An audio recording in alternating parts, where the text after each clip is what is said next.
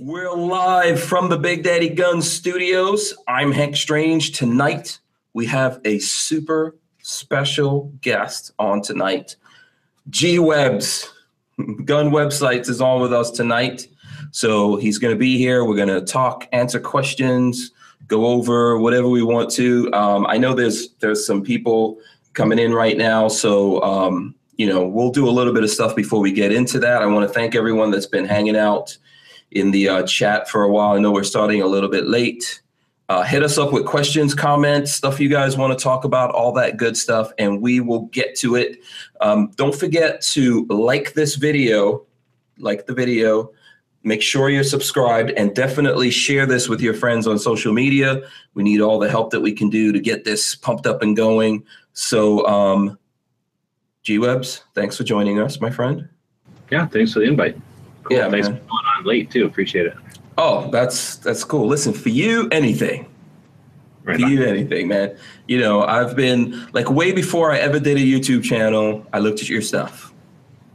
You know, and I always found it really cool and informative. There's, like, so many videos. I'm sure the other folks out there feel the same way, but there's so many videos that I've seen because, dude, you have like four thousand videos on YouTube. Do you know that? Yeah, I'm about to hit four thousand. I was trying to think yeah. about to do for the four thousandth one. There's really not a cool, like, four thousand gun thing that I can think of, like a model four thousand or anything. Oh my God. Uh, so I don't know what to do. Yeah, that would be so cool. Cause you're like, how many, you like twenty away or eighteen? Something it's like close. that. Yeah, I don't even know. And then, you know, you can always fiddle with it. I could delete something or something if I had to mm-hmm. get right in there, but yeah, I haven't looked in a minute, but it's getting there. That's so awesome, man. I don't think anyone else has achieved that. And and I know from making videos myself, it's not easy.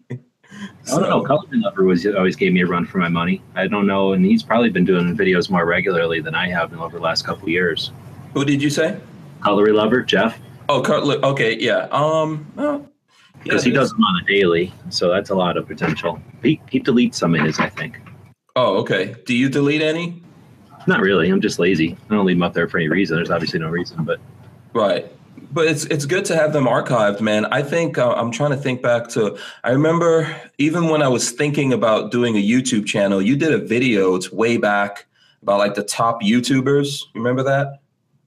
Top gun YouTubers.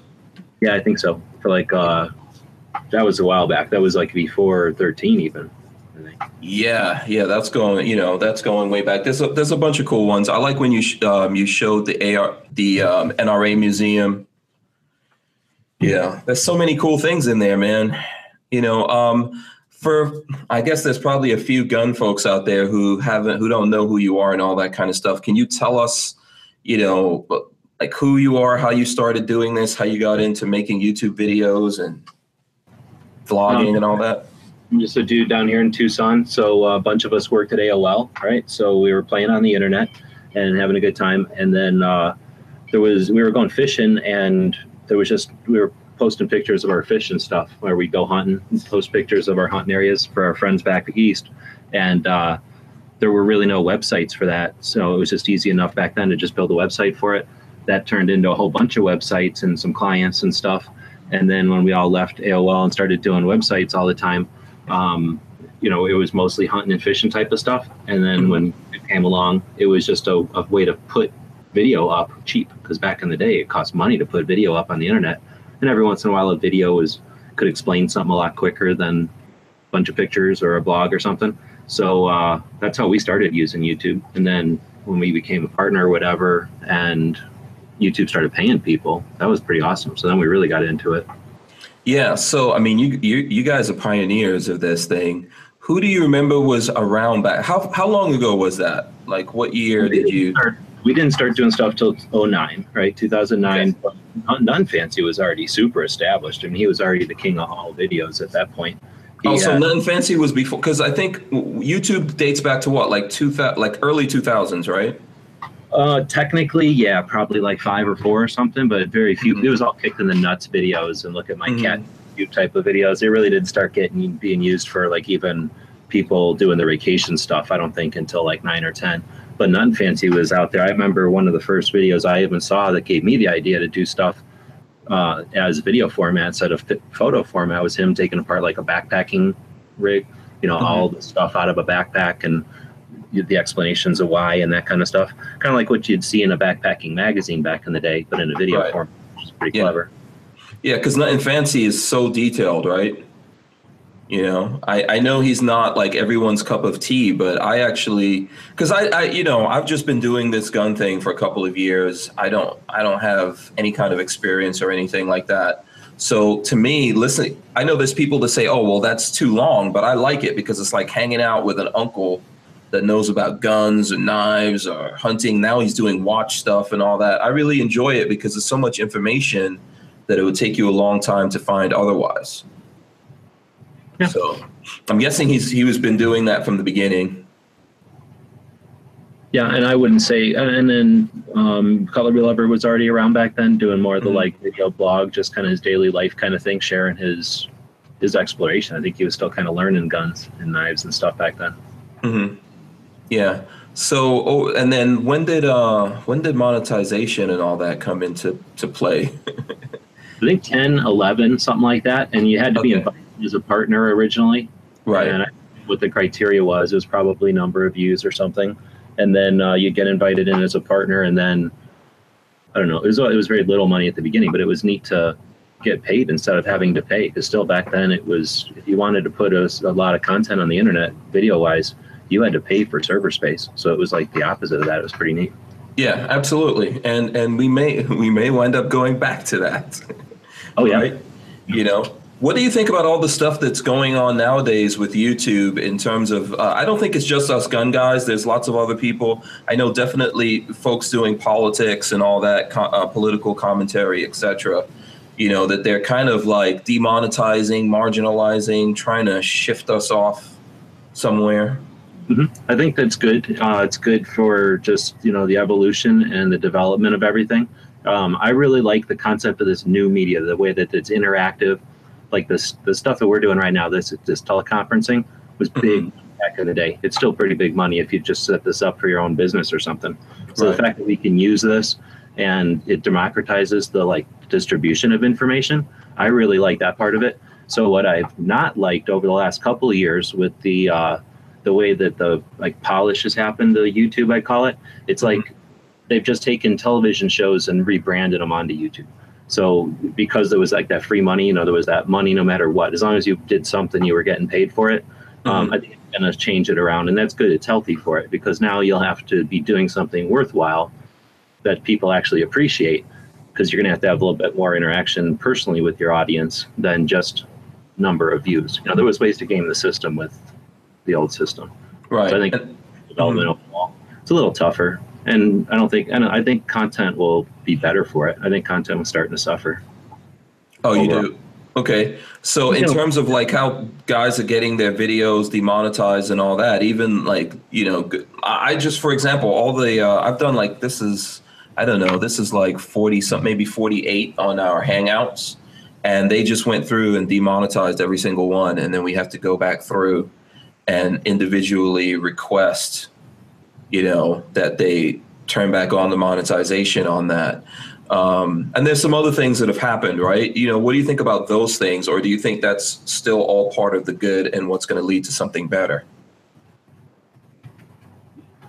Um, I think that uh, um, I hear you. That same thing happened to us, all our podcasts. I don't know if it's a time thing because there's no way they listen to all our podcasts, right, to know that we said something that's inappropriate. I think it's just a time thing that uh, that Uh, advertisers don't want to be on something that's an hour long, so that's why we're not appropriate for uh, advertising.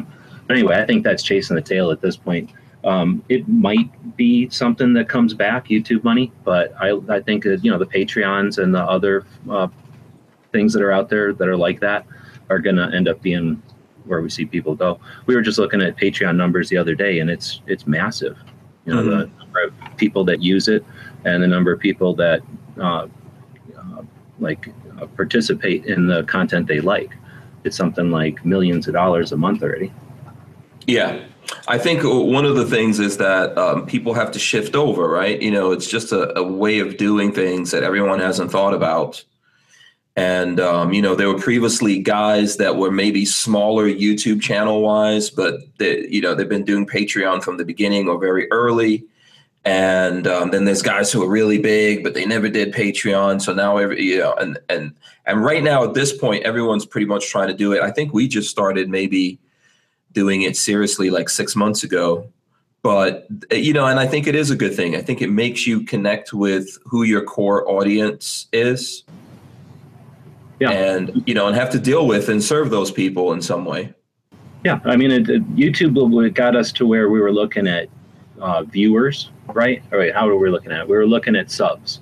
And, you know, when you start looking at hundreds of thousands of subscribers, who do you make your video for? Like even at tens of thousands of subscribers, who do you make your video for? When you have dozens of viewers, you know who you're making your video for. You're having a, a, an ongoing conversation with those viewers. And that's what Patreon allows twelve or twenty viewers to keep a channel going. I mean, if it's a, a grassroots channel where somebody's trying to just get some time on the weekends or some extra ammo to be able to do stuff, uh, Travis, one of the guys over on Gun Channels, has access to uh, the local gun shop's uh, back room, right? So he can take mm-hmm. guns out and do videos. So really for him, you know, just a couple of bucks gets him out to the range to be able to continue to do that. And for people that like that kind of, I won't call it grassroots type of content creation, then Patreon's the way to go. And, yeah. uh, you know, like you said, it's, it's going to be an opportunity for everybody. And then, you know, Patreon's, it's a crowd, it's a way to raise funds for sure. But because of the way the, the platform's built, I see a lot of potential for uh, the perks and people playing around with those perks. Look how creative people are on their channels and the content they create. And now that we're going to be moving over to Patreon, I think kind of en masse, Uh, I think there's going to be all kinds of ways that people are going to be uh, working with their audience or their viewers to, uh, you know, take it to whole different levels, whether it be people joining live chats like this or mentioning people, or like I'm going to be trying to go to places that people mention. You know, there's just different ways that people are going to be able to interact, where YouTube gave us comments, but that was it. You know, and I guess direct comments and then public comments, but Patreon allows us to make these perk levels. So now somebody could say, do you want me to do this with my channel or that with my channel or that with my channel? And, you know, put a buck down where you want me to put the, you know, with the direction you want me to take my channel. So there's just lots of little ways I think we're going to see development of content. Yeah. Now, what do you think about the other ways that people are doing things? Like, for example, we've got people that sponsor us, you know, um, and, and there's a bunch of other things people are doing. I think, you know, people have affiliate programs going. What do you think about all those things? Affiliates, I've been doing those for a long, long time, and they're difficult. I don't want to lead people into them unless you've got real numbers, significant numbers. Those are really just a trickle. But I think you're, when you have like a direct sponsorship, honestly, that's cr that's cr critical. I think that's crucial for the industry, as well as just the entertainment and the distribution of content. But um, again, when you're talking about an individual creator, you don't need much to, to get going. Uh, most of the time, our phones can do it. A couple hundred dollars worth of equipment can do it. And uh, even if we're, again, we're dealing with viewers and not thousands of subscribers, but dozens of viewers, if you're in an area like I was down here in Southern Arizona, where there just wasn't a lot of content on the web at the time about the lakes down here, I was one hundred percent of the content about the lakes down here. So you can be that guy who's one hundred percent of the content about maybe the competitive shooting in your area. Or like we've got Clover over on Gun Channels who does a lot with four H. Um, so there's probably something that you can provide to a local shop or a manufacturer that's going to bring them significant return on whatever little investment they put in your channel. And yeah. you don't get a Brownells or a Midway coming along, and they, even though they might want to and have all the interest in doing it, they can't support every little manufacturer, every little shop that, you know, works with them. But I think that's the symbiotic relationship between content creators who are trying to do it and get bigger, and those shops out there that, you know, can't, they can't all give money to Hickok or to Iraqi veteran or something if they want to promote that kind of stuff, but they sure can promote the shop of the little content creators in their area. Yeah, it's kind of, you know, I don't know how people feel about the, the phrasing, but it's kind of like trickle down economics, right? Um, you know, it, they can't get the number one guy. They might go to number two, number three. Maybe they can't get those guys. They keep going. And we can all help each other out because there's small companies that are starting up. And everything today is social media. That's kind of like the phone book or asking a friend, you know, a long time ago, who's a good plumber or who's a good mechanic. It's all on social media. So and those kind of things meet up, right? yeah, you can be their social media expert. Your thing, you know, as a content creator is going to be in touch with a certain amount of the segment of the audience and, you know, interacting with them and keeping them interested and, you know, having a conversation with them. And then those those shops, they wish they could have somebody like that on the payroll. So, yeah, I think it's definitely, uh, again, it's it's neat because if, if YouTube would have stayed and YouTube would have got even worse and just started pouring money out to content creators, yeah, then we'd see basically the equivalent of kicked in the balls videos. We'd see a bunch of guns, you know, running all kinds of ammo through them. And, you know, everybody would just be desperate to find the newest gun to run the most ammo through or to, you know, do some kind of, you know, parody or joke. It was just kind of getting repetitive. This way it gives people a chance to be creative again and to actually give some honest reviews of stuff. Yeah, it is scary. It is scary, I think, though, when, uh, you know, people change the rules, but that's life. That's life. You have to get used to it. They change the rules. You kind of, you have to, uh, you also have to change. You know, I called my, my, uh, this podcast that I'm doing, Who Moved My Freedom. And I basically, uh, modeled it after Who Moved My Cheese. You ever heard about that book? Oh yeah. Yeah. So man is reading at A O L. Oh really? Okay, cool. Yeah. It's, yeah. I've, I think I started reading that when, I don't know, I was maybe like twenty-one years old or something like that. And I read it probably every year, maybe a few times a year, just to remind me that the rules always change. And then you have to change and adapt with that. And even in some cases, use those things that are happening to your advantage, use it as leverage or use it as motivation to move forward, and just don't give up or throw your hands up or wait for anyone to come in and save you. Exactly. You know, so now there's a question that um, I'm, uh, Lawrence uh, Lerwick is asking. Have you ever thought about creating a YouTube style space, call it GunTube, uh, where content creators can post videos?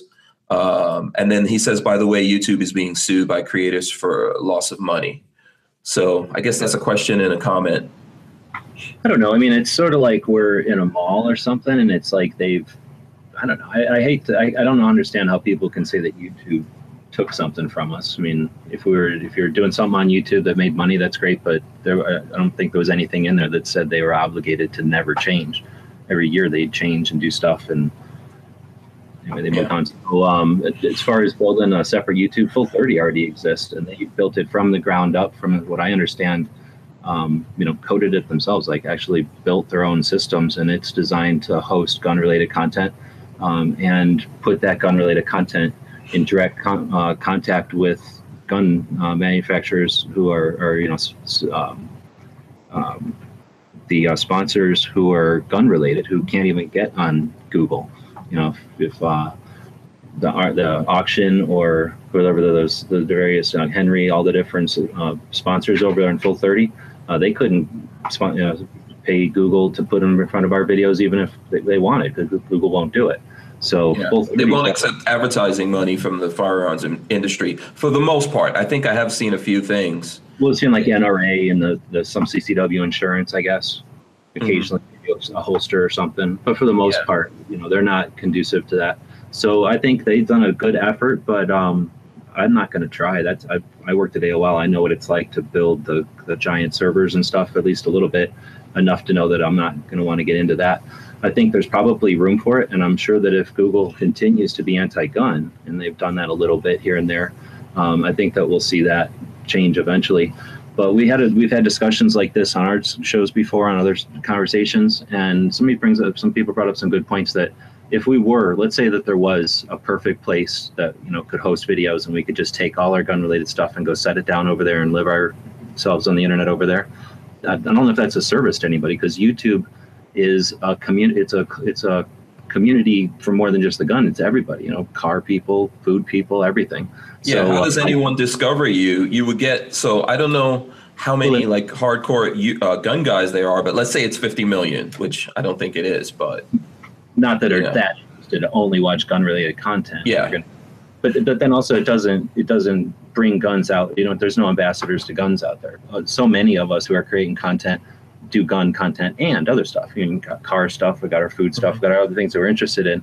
So when somebody's out there, you know, searching for stuff on the internet, they might find us from eating hot sauce or something, and then just we go shooting. So I think there's a little bit of uh, that Second Amendment ambassadorship that we get by being on YouTube and being a pretty big segment of YouTube. Yeah. So, so I guess I wouldn't want to leave YouTube, uh, even if they weren't paying, which I'm just saying, I think the uh, creation of content will evolve without YouTube's involvement of paying us anymore. Um, yeah, I, I agree with that. And I think that um, the hard part, so I, I, you, are you on Full thirty? No. Okay, because I'm actually on Full thirty. And um, first of all, right now, the way that it is, you kind of have to get invited, or sometimes if someone really gets shut down, then they, you know, they figure out a way to get that person into there if they, if they get shut down on YouTube. But it's it's a very, very tough thing to do, like you said, you know, and they just can't open it and then just let everyone come on and start posting the videos there just because of the amount of server space or whatever it is that they would have to pay for. Yeah, it's it's overwhelming. I mean, think about Google. It's one of the largest entities at this point, and that's because they're that's the reason they're able to do what they're doing. But uh, that's what I was saying. There might be an opportunity for that in the future, but it would take some it would take a, a leap in tech for, you know, computers yeah. to be much faster and storage much cheaper. And then we'd probably see individual places for almost every area of interest. Carp things would have their own YouTube, you know, music would have its own YouTube. But that's yeah. one of the things about YouTube is that even with the tech side aside, it does bring everybody together and people can share their interests, just like Facebook. You know, people go to Facebook because so many other people are on Facebook. People go to YouTube because so many other people are on YouTube. Yeah, the only time it becomes one hundred percent useless is if they say no gun guys or no this thing or that thing and you have no way of being there. At the least, it's always a thing that you can use to promote whatever else it is that you do. So if you do, there are people who do most of their stuff over on Patreon and they use YouTube just as like a little teaser or to advertise that you can see the rest of the video over here. If someone builds out a platform, you can do it the same way. People can do that with Full thirty or whatever else is out there if they want to. Just put, you know, a little bit of the video on YouTube, put most of it over there. But ultimately, I think what you're saying is true, that, you know, YouTube is where everyone goes, and and we all want to grow our audience. You know, you want to be, have that potential of reaching more people. So, and it's an established algorithm, and there's plenty of people paying attention to that, and a lot of people experimenting with it. So there are ways yeah. to figure out how to use it. It's a it's a common platform. Now, with sure. that said, we Go did build, we did build Gun Channels almost four years ago now. So whenever YouTube, remember when YouTube pushed us all over to Google Plus. Mm-hmm. uh, Facebook, and they really screwed with comments. Uh, that was the end of two thousand thirteen, I guess. Um, we were getting sick of that, and I really didn't like the idea of going over to Google Plus. It was just so weird to navigate. I just didn't like it. So yeah. uh, a couple of guys got together. We built this thing called Gun Channels. We just took some off-the-shelf um, community software and put a gun theme to it, and it's been running since. So uh, people that want to create content over on YouTube or you know can uh, embed the stuff over there. Uh, people that are on Instagram predominantly uh, can share in the, the conversation over there. We have uh, text chats and that kind of thing. So anybody that's curious about just checking out a community, it's not necessarily uh, video hosting. I mean, you can host videos there, but it's not like Full thirty where it's designed to host videos or anything instead of YouTube. Most of the time people post their stuff on YouTube, uh, you know, have it on their channel or whatever, and then just link it over like you would on Facebook or something. Yeah, we've got a question from someone that wants to know why they um, why they only ever see the N R A ads. Uh, what's your answer to that? I think, I think you touched on it a little. Yeah, I think, um, well, we don't know, but we're assuming that Google will only take their ad money. Yeah. Right? That's probably like their default ad. Sometimes you see that U S C C A insurance one, and then they kind of I saw a couple of, vor- I, like, it was a really weird thing, but I saw some Vortex ads for a little while. The yeah, optics. Yeah, and I remember seeing some holster stuff, that holster that you put in your pants, that thing yeah. that was for a while. So it, it yeah. might be that the companies don't bother to spend the money on Google, which it could be. The, the N R A is just probably spending money by default on Google, but most of the other companies probably look for other options. Yeah, I mean, that's the thing. And one of the things I think, I don't know if people realize this, but the advertising is individual. So it's not based on everyone who watches this gun video sees the same commercial. It's based on things that they're pulling from cookies or whatever that's telling them stuff about where you've been. And they're calculating who you are. Are you male, female? Do you live here, there? Do you have these interests? You know, and and then that's why you see some advertising. So Uh, as well as being into guns, I'm into cars. And when I look at YouTube videos, I see a lot of local, like local to Gainesville um, uh, T V commercials for like, you know, Gainesville Honda or something like that.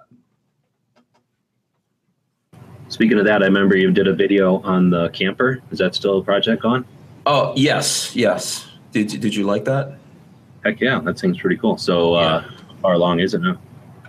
Um, well, um, so the R V is, is still a work in progress because it's a, it's like a big thing. I was actually there a few days ago. So the engine that we, you're talking about the R V, right?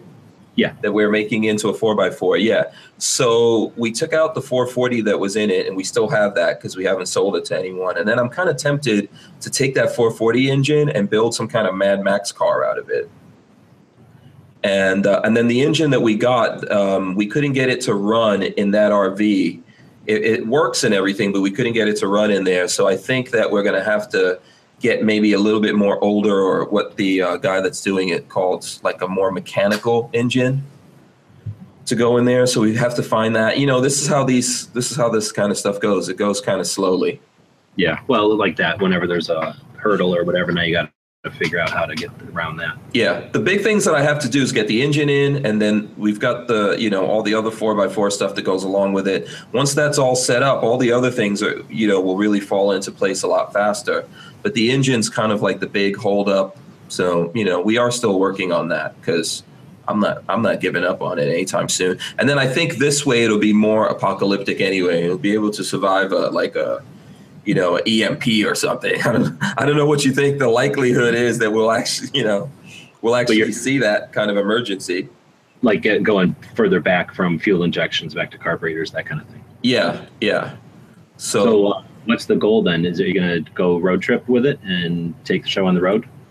Yeah, um, yes, that's that's what I would like to do eventually. You know, and, and, and I want to have something, obviously it's not like going to be a big off-roader, but I'd like to have something that if I go to the shows, when you go to gun shows, the uh, not big shows like N R A or SHOT Show, when you go to the smaller gun shows, you typically have to go off-road to do stuff.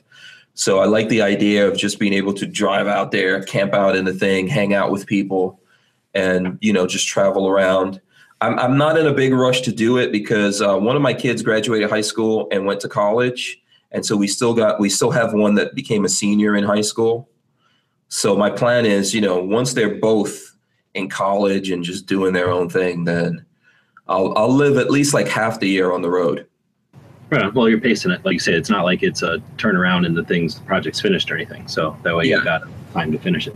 Uh-huh. Yeah. Also, you know, I'm always jumping around and doing a bunch of different things. So, you know, um, there are other other projects and all that that I've picked up. And in the meanwhile, what I did was I got a um, – I got a tent, like a rooftop tent. Have you seen those? Well, just the pop-ups? Yeah. Yeah, it's uh, it, because I have, um, we have a Toyota four runner, so it's this thing that you put up there. It's a tent. You oh. like flip it over and you can climb up. Yeah. You like that? I've um, seen them. I've been up in one. Yeah, they're relatively inexpensive. And uh, Lola and I used it once.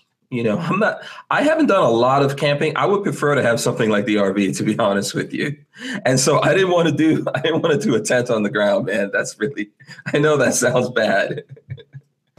Well, I guess I see the concept there where you don't have to, it's way less setup, right? You basically stop, you flip that thing open, climb up there and you're, you're camping. You're not yeah. running around, spreading out a tent and all, making a campsite and all that.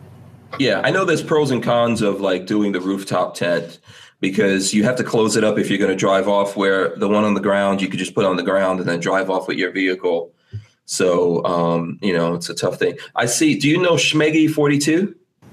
Yeah, he's my co-host on the uh, Daily Gun Show. Oh, cool. OK, so that's OK. I was listening in on that before we jumped on. OK, he says I should join the live chat. You know what? If you guys will have me, I'll jump in there a couple times. Heck yeah. Yeah, definitely. Yeah. Check out Gun Channels. We built it so that people are creating content and have a place to uh you know, collaborate with other content creators and then share an audience that likes grassroots stuff, doesn't like the, isn't looking for the highly polished stuff. Yeah. So now we were talking about, we were talking about my R V project. I know you've got your van, right? Oh, yeah. Yeah. Yeah. So um, there's a couple things I want to ask you about the van. Now, are you still on the Red Dawn tour? That's like a big question I'm getting from everyone. no, that was just a couple of days just to test it out. So I had bought a van last year to go on a road trip, and it got through California and then fell apart. So I've been waiting a year trying to decide. Basically, putting an engine and transmission into a van is the same as buying another van and starting another potential headache. So I did that. I bought a second van, and uh, that that four-day trip was just to test it out, fifteen hundred miles to see how it ran. Okay, is this new van a more modern van than the old, than the previous one? Yeah, the other one was an eighty-six. This one's a two thousand two Chevy. Okay, okay. Yeah. So and and then you would do the Red Dawn tour. For anyone who doesn't know, Red Dawn's your favorite movie, right? Well, it's the best movie ever made, so yeah. Yeah, best movie ever. It's a pretty good movie. Um, do you like? Do you want to tell folks on, on my channel what the uh, whole Red Dawn tour was about? Well, okay, so the Red Dawn thing was just because last uh, August tenth, right, last Thursday, I guess, was the thirty-third anniversary of the movie coming out. So I, last year I went up to Copper Star, uh, gun shop in Cottonwood, Arizona, so about an hour north of Phoenix. He's got one of the R P Ks from the movie. So they took a, a, a Finnish Valmet, uh, converted it to full auto, and then mocked it up to look like a Russian R P K. Uh, that's one yeah. Swayze used in the movie. He's got it there for rent. So last year on the anniversary, I went up and shot that, and we did the live show from the Copper Star. So this year I wanted to one up that. So we went out, and Smith and I had spent some time on Google Maps and looking at clues online, and we found the place where the guy holds the A K up in the air and yells Wolverines. Like mm-hmm. we found where that location was. Yeah, so that mountain. Up. Yeah, exactly. And mm-hmm. uh, we found that filming location. So I went up and found that. And then uh, at the beginning of the movie, when the guys run out of town and have to load up at Robert's dad's like gas station slash gun shop, right. We found that shooting location was too. So that was the goal of this trip, was just to put some miles on the van and see how it works, and then uh, check out those locations on the anniversary of the movie. So we did our live show from Las Vegas, Nevada, or from Las Vegas to New Mexico. Okay, very cool. So I just want to remind everyone watching again to uh, definitely share this on your social media. Let everyone know that we're what we're doing here, and hit the like button. There's a couple of questions I want to ask you about those videos. And, and, and folks, you can definitely put in your questions. We'll get to it. Lola's monitoring all the questions. I'm looking at them as well. Um, couple things, couple things. So with the mountain, I noticed that you refused to give out the location. Yep. What's up with that? Because then it's no fun. So it exists. And it's totally easy to find. It took us about an evening to figure it out, just playing with Google Maps and using some clues. So uh, yeah, it's no fun if I just give everybody the mile marker and a G P S. So uh, oh, so what about like your Patreon people? Can they can they get the location from you, or still or no? No, I'll tell them it's closer, but not. not. I mean, like I said, it's here's the thing. There's already graffiti all over it. Somebody's already. I don't oh, know. Oh really? Oh, I didn't. Actually, okay.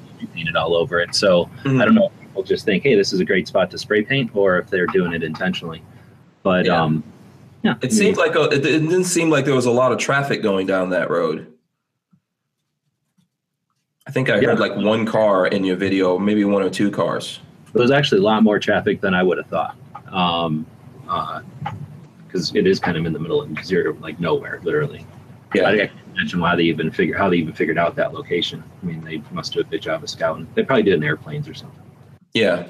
Did you, when I was watching your video, I was, t I was like, man, that would be, I would just go there and make a, make a movie. I'm sure, were there any, like, have there ever been any fan films that people maybe went out there? You know, I don't know, but there should be. And uh, yeah, now that I've been out there, um, just the way that the trip worked, I didn't want to spend forever out there. Um, I didn't have forever to spend out there, I should say. Um, I think I figured out how to get to the top of the rocks, like the way the movies would have done it, instead of climbing up the rocks. And, uh, we'll go out there again and film and get some pictures from up there, and yeah, maybe do some kind of playing around. Yeah, it was it's, uh, it was very cool. I know you were in. You said you were in the town. You showed a couple things there in the town, and then in the in one of the videos I was watching, there was like a rattlesnake. Yeah, that we're talking about on Patreon. I'll post that as a video on Patreon. Oh, okay. And go out, yeah. You know, one of those kind of things. But yeah, that's yeah. just a little side story that I found a had a little encounter with a rattlesnake out there. It was kind of fun. So yeah. that's the kind of stuff you can never tell when you're on a road trip, right? You never know when you're going to find something interesting like that. So um, anyway, that's the point. So we we got the van, and it's good to go. So we're calling it the Gun Show Loophole Tour. And okay. uh, we started it last year, went out to California, and uh, saw the uh, Ring of Fire, where they made all the inexpensive Saturday Night Special type pistols around okay. Los Angeles. I've uh, always liked those guns, so I went out last year and uh, saw most of the factories. got pictures and did little videos in front of each of the factories. Uh, that's when the ban broke down. So the goal of the trip, though, is to then drive around, go to gun shows on the weekends, and then uh, mm-hmm. go to a gun shop every single day. So we're trying to get out there and see shops and find the little shops that are out in the middle of nowhere that are awesome. Uh, just went to a couple on the way back from the Red Dawn shops or Red Dawn places that were, you know, kind of for hunting, like mm-hmm. you, you call them like hunting towns, and uh, just found a little surplus store up there that was awesome. A couple of gun shops that are just amazing. And uh, that's the goal, is to get out there and find these little shops and give them a little uh, plug on the internet, let people know they're out there for people that might be traveling or moving to an area or hunting somewhere. Yeah, I think that's a cool thing. So the Red Dawn tour was like a little detour inside of the uh, gun loophole. Uh, exactly. the, yeah, the gun exactly. loophole tour. Okay, cool. So so now that you've um, got everything all tested out, you'll be getting back to that. That's the goal. Yep. So basically, I'm trying to clear the, the things, trying to get it figured out so I can do my editing along the way. You know, big problem is you go out and you collect a bunch of video, and I just don't want to acquire video. I got to figure out a good way to get it out there, present it as well. So. Uh, we do the daily gun show, so a lot of it'll be, you know, uh, talking about these gun shops every single day. Okay. What? So, and I know you were saying earlier that people don't really need a lot of, um, you know, technology to get into this. Do you talk about what kind of stuff you use to run your channel in terms of cameras and stuff like that? Yeah, I'm definitely a minimalist. Minimalist. I use the uh, what is this thing? A Galaxy, whatever the rugged Galaxy five, maybe even. It's not even okay. that new. So, okay, so a phone. Uh, yeah, I'm doing everything off of an Android phone. Uh, I used to do everything. I've done every, like you mentioned, I've got four thousand videos up there. We've done every single video with like a seventy dollar camera. Um, back when we were doing a lot more videos, uh, we just bought the same camera over and over and over so that we'd always have the same batteries and, you know, parts when they'd fall apart or break. And uh, we never put a lot of money into tech. So, yeah, I'm always been an advocate for, uh, you know, get into it, start doing it. And if it turns out you're a A, you know, tech head, you really like the gear, then go for it. There's all kinds of cool gear that's not that expensive, but uh, you know, get started. Don't don't wait for the perfect camera before you start doing it.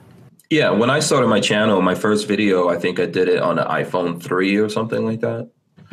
Um, you know, and I'm into technology and I like cameras and all that. I'm really into filmmaking. So I, I, I tell people the same thing. It doesn't, it doesn't matter what tools you use, as long as you know how to use them and then you learn from it. And then you can always grow and expand on that. But if you're not really into it, just use the simplest, easiest things for you and then do it.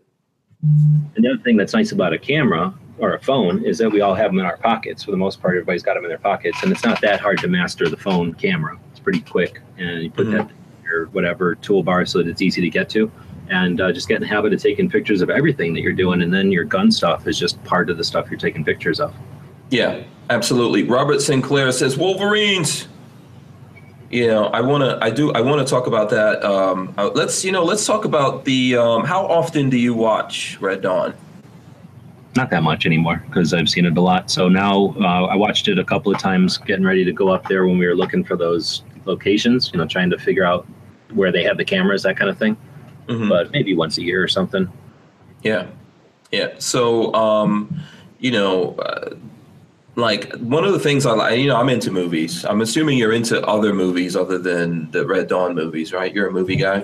Uh, I like movies, but I'm not the kind of guy that's got like every movie on D V D in a big room or something. I don't have a T V. Okay.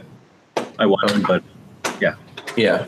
So how did that be, like become the best movie in the world for you? Is it for me? It's when I, I came to America in nineteen eighty-three, and that came out in eighty-four, I think. So yep. That was like one of the first um, American movies that I saw from here. Right on. Yeah. And how old were you then? Um, in nineteen eighty-four, I would have been like twelve years old. Right. So yeah, exactly. I was just probably a couple years older than you. And it's just that the time it came out, we were in the Cold War and everybody was kind of feeling frustrated. And I don't think we saw our out from it yet. You know, just a few years later, it would be over. We didn't know that, though.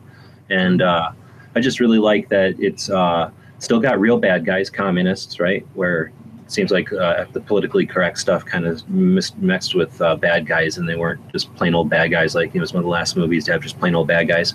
And uh that the bunch of kids who didn't plan on it or didn't, you know, prepare for it or weren't anxious to do it, uh, just stepped up and did what needed to be done. And I just think it's a great message. And uh, um, fun movie uh, uh, as far as the movie itself. But then years later, as I started to look at it um, in the bigger picture, I guess years later, the guy who made it, um, Milius, Milius, uh, was a big uh, or a good friend with Spielberg and some of the other guys. And because he was a gun guy, they were comfortable with guns. They literally like meet up and go shooting and stuff. If you listen to some of the behind the scenes or D V D extras, uh, mm-hmm. he was a big influence on those guys who had big influence in culture. So I think Milius was a good guy. Uh, specifically Red Dawn, though, he wanted that movie to be authentic.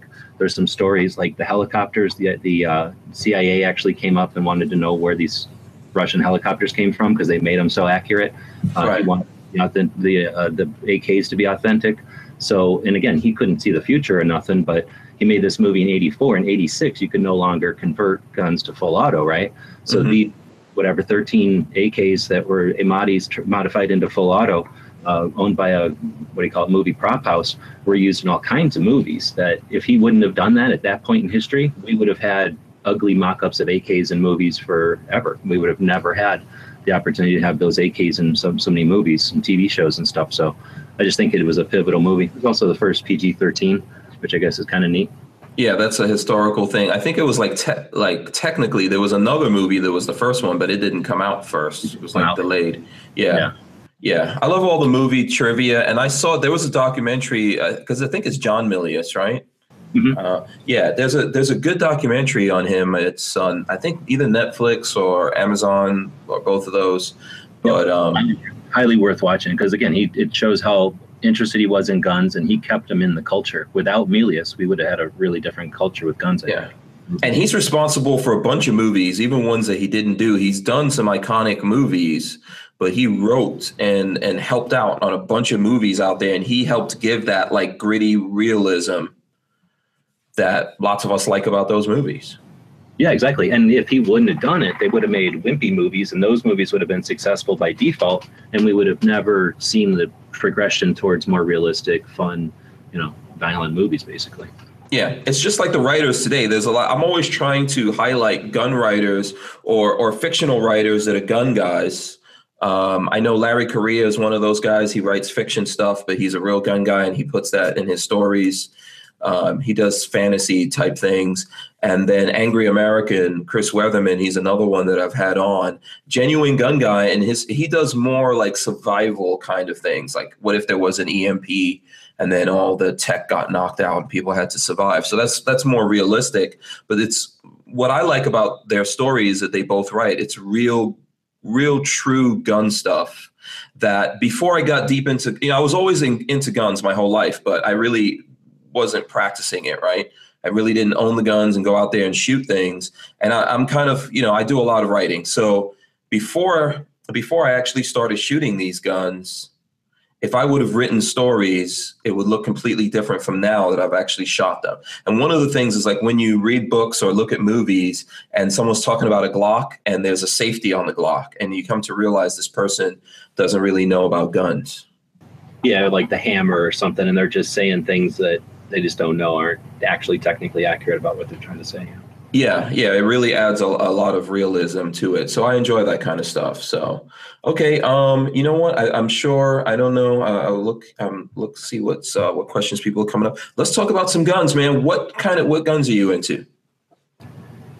Um, that's funny because I've been more into Second Amendment type of stuff, I guess, than guns. I have not had the cash, so I haven't been buying them. And ever since I'd say maybe fourteen, thirteen, fourteen, like heck, I kind of lost interest in doing show and tell.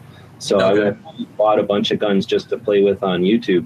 And, you know, that just, you know, just kind of got old. So uh, I quit acquiring them for that. And really, I was just acquiring collections to play with. So uh, I quit acquiring a while ago. And actually, I've been selling a bunch to pay for the tour and going out and doing stuff. And that's actually been a little bit, um, I don't know, therapeutic, I guess. Cause yeah, you got really zen, I guess. Yeah. Well, seriously. Like, no, I, I remember seeing like some real badass guns, like the five seven and stuff like that in in your, you know, you doing videos about that. I don't know whether or not you owned it, but I've seen a lot of really cool guns on your channel. No, nah, the stuff, I never owned any expensive stuff personally. Um, have access to guns, of course. It always makes it easier to have a channel, but um, anybody mm-hmm. access to them. Just go out and be personable at a range and bring donuts to your shop once in a while. Get used to um, going to gun shows and letting people uh, take a break to go take a piss or get something to eat for lunch or whatever, and watching their table for them. You can, you know, get all kinds of relationships with people that get content for a channel. But um, I guess what I'm saying is just opening up the uh, the uh, gun uh, uh, um, safe and having everything fall out, you know, compared to having some room in there. It's just a little. Right. So, okay. So a lot of the guns have been getting pared down, but you, do you still have the safes? Oh yeah. You know, there's still guns. It's just that uh, okay. I got rid of the excess stuff. But anyway, okay. So I, I haven't been out searching for new ones. Um, I enjoy interesting little ones, but not so much acquiring them anymore. So uh, they're kind of tougher to enjoy, really, because there's not too many people that take them out to the range, and it's just sort of a, you know, happenstance if you happen to see something interesting at a range. So, um, okay. I, I, but I've been getting into the ammo more. Uh, okay. Started uh, digging, uh, collecting ammo, and just looking into it and researching it, and uh, that's one of the reasons I'm selling off some of my collections is to uh, start collecting ammo a little bit more. Okay, so when you say you're you're getting into the ammo, is that reloading or just, you know, having no, like ammo? Collecting specimens and researching it and, and finding it. Specific, okay. These two stuff. I like to research Kalashnikov stuff, and, you know, I've already collected bayonets quite a bit, and the other stuff doesn't seem to perk my interest as much as the ammo. And there's a lot of it out there. A lot of countries made it, so a lot of opportunity to. I guess what I'm looking for is stuff to look for at gun shows, to search for, mm-hmm. and. That gives me something little and inexpensive to uh, to seek out. Oh, okay. So, what kind of um, cool ammo stuff have you come across? Or, um, I guess it was cheating because I just bought it, but I did find mm-hmm. one of the underwater A K rounds at a gun show a while back. Uh, it was about a couple years ago now, but that's probably the coolest thing ammo related I've gotten in a while. So, you wow. know, the A Ks uh, or the, the commies kind of experimented with shooting a spear looking. Uh, A K underwater, a projectile that looks like a spear basically, and it had a weird looking magazine. So uh, I grabbed one of them and then found out later that there's been quite a few of those available over the years. Uh, they're not quite as rare as I thought, but uh, still fairly difficult to obtain. That's interesting. So how does that work? I mean, is it just something that pushes out the spear? Is it a big, you know, like it sort of looks like a five four five round with a giant piece of metal rod stuck out of it instead of a regular bullet. And then, oh, okay. So it's a micro spear. Yeah, it's a, it's, it's the size of a chopstick or something, a little bit thinner than a chopstick, but a solid piece of steel, and then just jammed into like a five four five cartridge.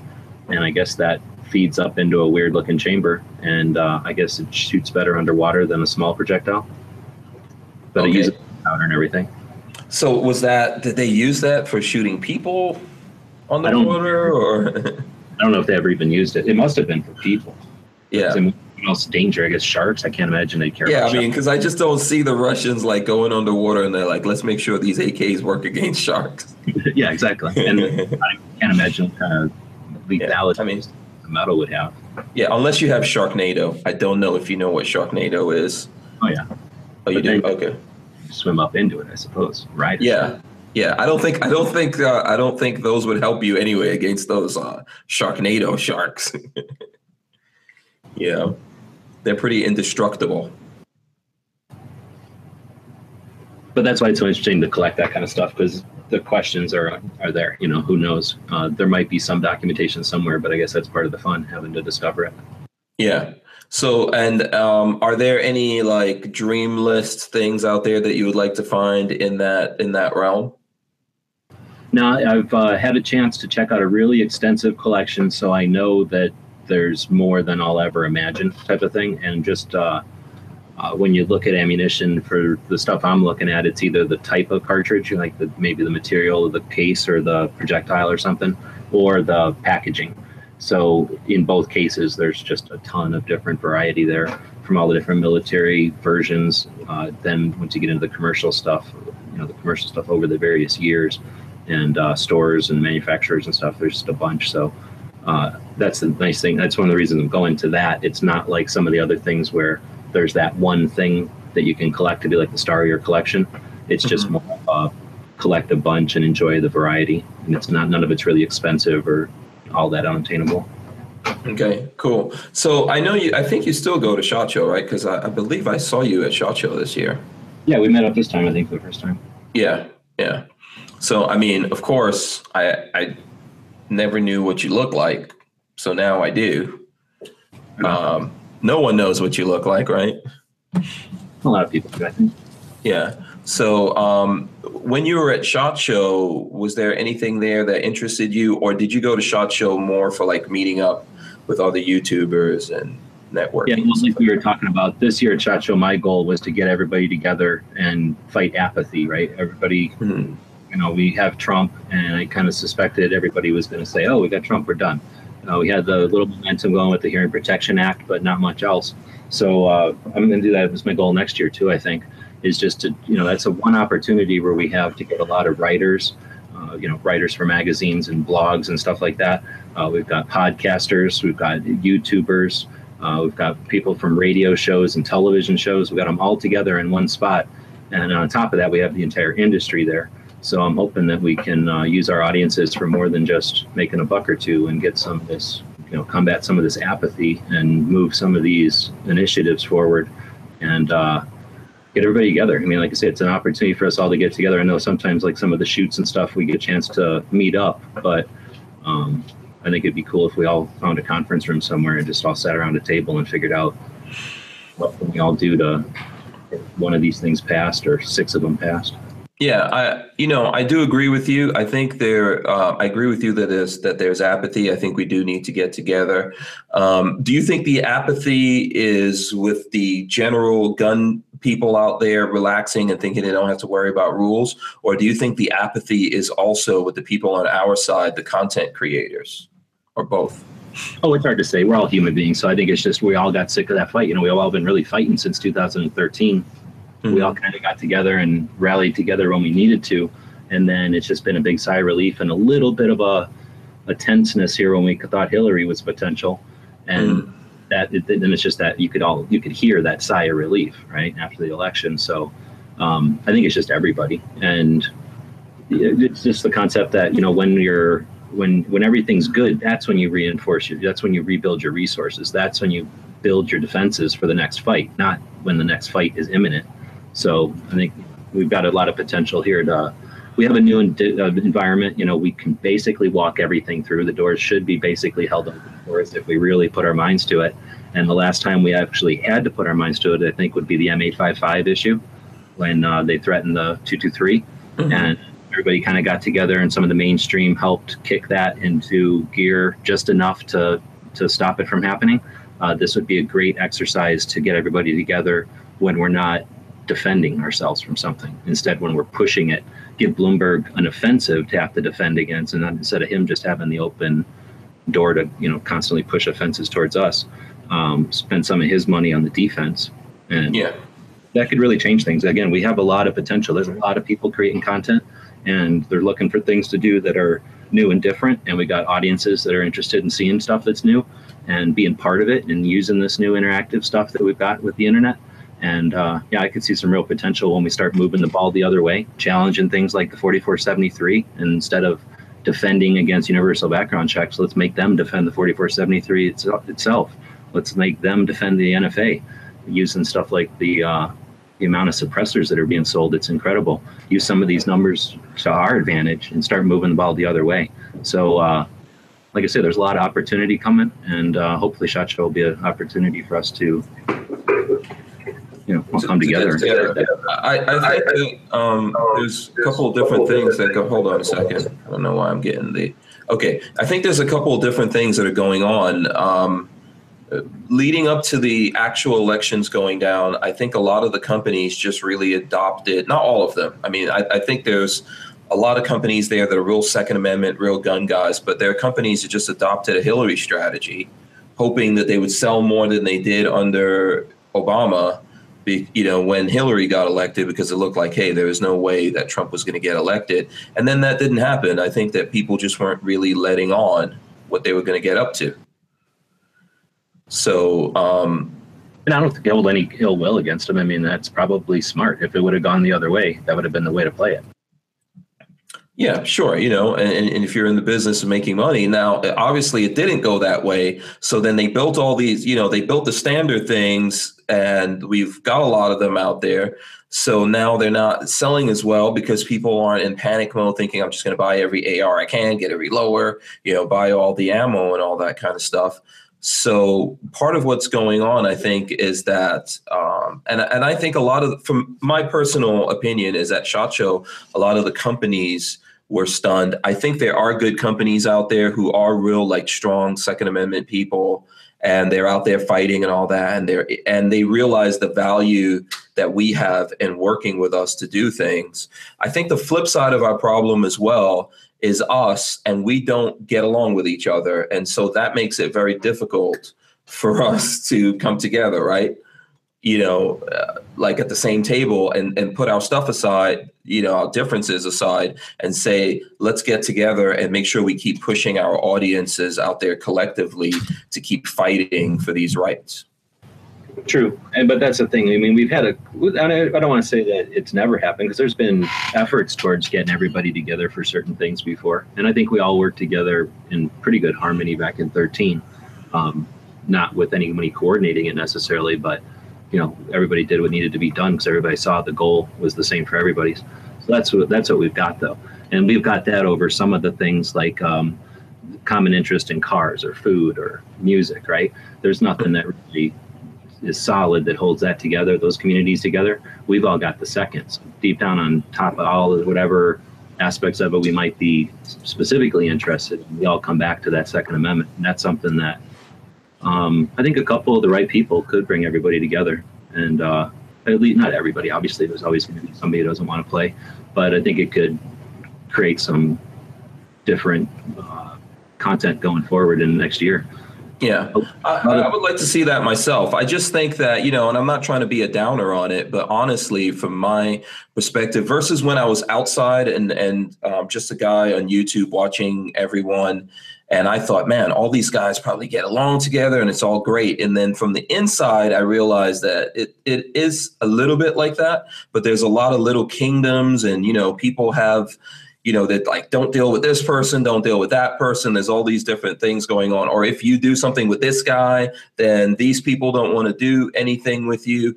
And it, it kind of makes it difficult, you know, to put those things aside. Although I totally agree with you, we have to, we have to do that because otherwise we'll find ourselves not having any of these rights.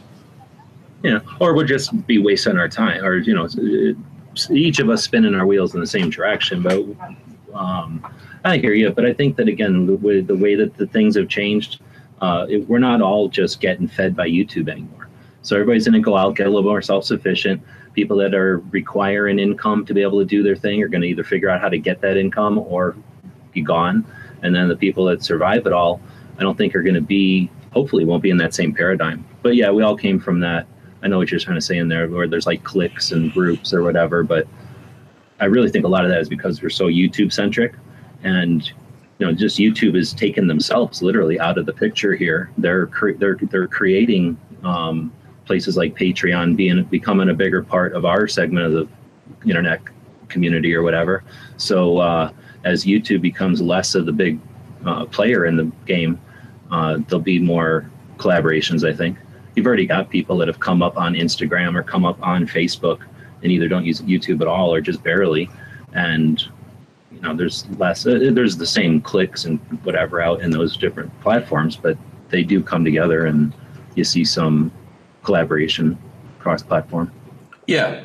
I, listen, I, I totally believe that there is a potential for it. And I think someone like yourself is, you know, you're, you're in a good position to help do that, you know, and, and sometimes we don't, you know, because of the technology we have, we don't have to sit down um, across from the same table, believe it or not. Sometimes that's not the best thing to do with uh, some people and different egos and things like that that we're dealing with. But however, if we have these common issues, like we can all agree, have you seen the stuff that's going on in, Ar in Oregon?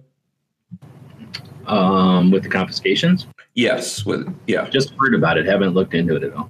Yeah, so that's something that's out there. I mean, I know they were trying to push this bill and then they were able to push it through the uh, Oregon. I know I'm probably not saying that right. That's was this where you could tell a little bit of my accent. So I don't know if I'm saying it right, like I should be saying Oregon or whatever, but the governor actually signed this. So now it's a law that if uh, members of your family or police think that you're a danger to yourself and other people and you own guns, they could take your guns. You know, that's law now. So uh, I think things like that and other things that are coming up, we can all get together and agree on that. And if we had some kind of like clearinghouse or hub that we can go to where it says, okay, you know, you don't see each other's differences. You see the things that you have in common. And these are the things we want to fight. And we're like, let's fight this, you know, on this day or at this time. Let's all push on our different social medias, YouTube, you know, uh, Twitter, Instagram, whatever, Facebook, whatever you're big on, push this. You know, I think that's a way to go about it and to yeah, do this. Okay.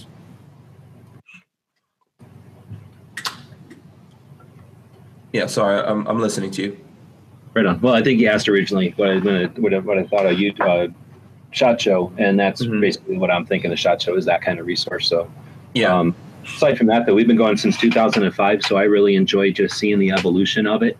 Uh, it you know, it changes. Uh, there's a certain amount of it that's consistent over the years. Um, obviously, that you know, we've met people over the years, so there's certain people that you can imagine. There's a couple of people. Let's say every year you meet one new person who then you're going to say hello to next year. So that's fifteen people that we're usually looking around or more, you know, to say hey to and just kind of catch up on. And then uh, uh, I've always liked to, or I've enjoyed watching the uh, evolution of the YouTubers. So um, when I first got there, there was a lot of, um, like when we first started doing SHOT Show as media in two thousand five, it was mostly uh, foreign press. And then the U S press was writers, and they had a photographer or something, but like they didn't carry around their own cameras. And there was digital cameras, of course, in two thousand five, but um, they were junky and pretty elaborate. And most of the filming was done with regular cameras back then still. Mm-hmm. And then, those big heavy things you got to put on a tripod or lug on your shoulders. Glass and film and all that stuff. And yeah. Then a couple of guys, uh, Milspec Monkey was already doing video and stuff and uh, pretty elaborate. So um, just over the years, seeing the transition from the writers to and the foreign press to the YouTubers has been awesome. And just uh, I don't know if you pay attention to SHOT Show over the years, but you'd, you know, SHOT Show would happen in January every year. It used to travel more, but um, it would happen in January always. And then we wouldn't see articles until later in the year, like June, August. We yeah. would see articles. So new stuff would happen, and we didn't. We knew it was coming, but we didn't know nothing about it. And there was no thing to re re uh, reference that to, so that didn't seem out of place. But to see the evolution over the years from SHOT Show of uh you know, months later, weeks later, days later, moments later, and now live instantaneously, it's just, yeah it's really cool. And yeah. people like yourself that come in and bring your like uh angle to it is awesome. So I've really enjoyed that part of SHOT Show. And I don't know if I really contribute that much anymore because I don't produce much, but I hope that, you know, I'm gaining perspective over the years, and you know, for stuff like this, I can offer that that insight to it. Yeah, I think that's what one of the great things about what you do, man. I think you do contribute, you know, but I think this is the whole thing about history, right? And having a perspective of history. And some of this stuff is kind of going on now where people are trying to erase history and pretend that something didn't happen, it didn't exist. And I think that's dangerous. I think you need to remember that stuff happened. You know, you need to have these landmarks or monuments or whatever it is that says this thing happened. And obviously it means different things to different people. And I get that. We're human beings, so there's no way around it. And so it's good to have that kind of perspective or someone to say to you, you know, so I'll give you a perfect example with me and you. So me being a younger YouTuber, I'm not, I'm not a young dude, but being a younger YouTuber, I might, you know, I re like for me, my experience of it is where it's this thing where there's million, you know, people, there's guys that have millions of subscribers, you know, hundreds of millions of views, and, you know, maybe they're, they're making a lot of money and all that kind of stuff. And I see it that way. And I don't see what you just said that, um, yeah, back in the days, there was no such thing as this. So you know, the fact that a person can come along out of the blue, you don't have to be have to have like military or law enforcement experience or any at all, and just get into this thing. You don't have to spend a lot of money, and you can actually do it and do it as a living and make a living from doing it. It's amazing. And sometimes we lose perspective of that, and we forget about how much awesomeness we actually have, because we just have this really small vision of this thing and not that whole long thing that goes along a timeline like you do. Yeah, right on. Yeah, I think that that's definitely worth uh, appreciating, because, yeah, if you look at the biggest gun people on YouTube, there's two of them with military background, two. And there's, I can, I'm thinking like ten, but none of those guys have any kind of military or police or any of that. It's just interest in firearms and ability to uh, get it across, you know, get the information out there. Yeah, and everyone's doing it in their own way, you know. So, um. Yeah, let me, uh, I, I, there's a couple of things I want to do. I did promise, now I know you don't do a lot of show and tell stuff, right? But this is something that I saw at SHOT Show probably like two years ago. And you can see what I'm holding, right? Oh, yeah. I know we can't see you, but you can, okay. So if you can definitely see this, I'm holding uh, a Maxim nine from SilencerCo. SilencerCo Maxim nine. It's actually a reality. It's, start, it's they're actually, um, you know, getting out there, getting into gun stores. You could probably call up your local gun store and order these. Um, I got this one from Big Daddy Guns. They've got several of them in there. This is not my personal one, but mine should be here next week. Um, so I am going to talk about this. I'm definitely going to talk about this a little bit. Do you have any interest in this, G-Webs? I think they're super cool, because that's one of those things that, you know, we'll have discussions. What's the what's the next innovation in guns, right? Is it going to be like the the modular concept where the gun is just that little internal thing and your frame swap around it, or is it yeah. going to be something like this? And I think that uh, this has so much more potential, since suppressors being restricted for so many years have basically stifled innovation. Um, they've never bothered to think about what would happen if you take some of that recoil or some of that energy, and instead of just diverting it into making the slide work, instead quiet it down and do something. I think there's all kinds of potential there. Yeah. SilencerCo is one of the coolest companies out there. So I've yeah. been paying attention to this, yeah, since it was a prototype. And now I haven't shot one yet, though. I haven't waited in line to shoot one. I've seen them. I've been to places where they were shooting them, but I figured I'd wait till I could spend some real time with it. I'm sure you've shot it already. Um, I did. Um, I have shot. I think the first time they let like the regular gun dudes get in, they, they've done a couple of things that I haven't been there. But this last media day, I went and I shot it. So, and then I'm going to be shooting this within the next couple of days. Um, yeah, I'm I'm I'm amazed by it, because you know what's one of the the the really cool thing about this is that SilencerCo announced this thing two years ago.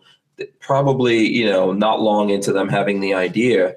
And then it's like reality. It's actually out there, you know, and they thought about a lot of things that we think about as gun guys. Like companies make stuff nowadays. They make these kinds of things, and they don't make it for a Glock magazine, which is, you know, like yeah.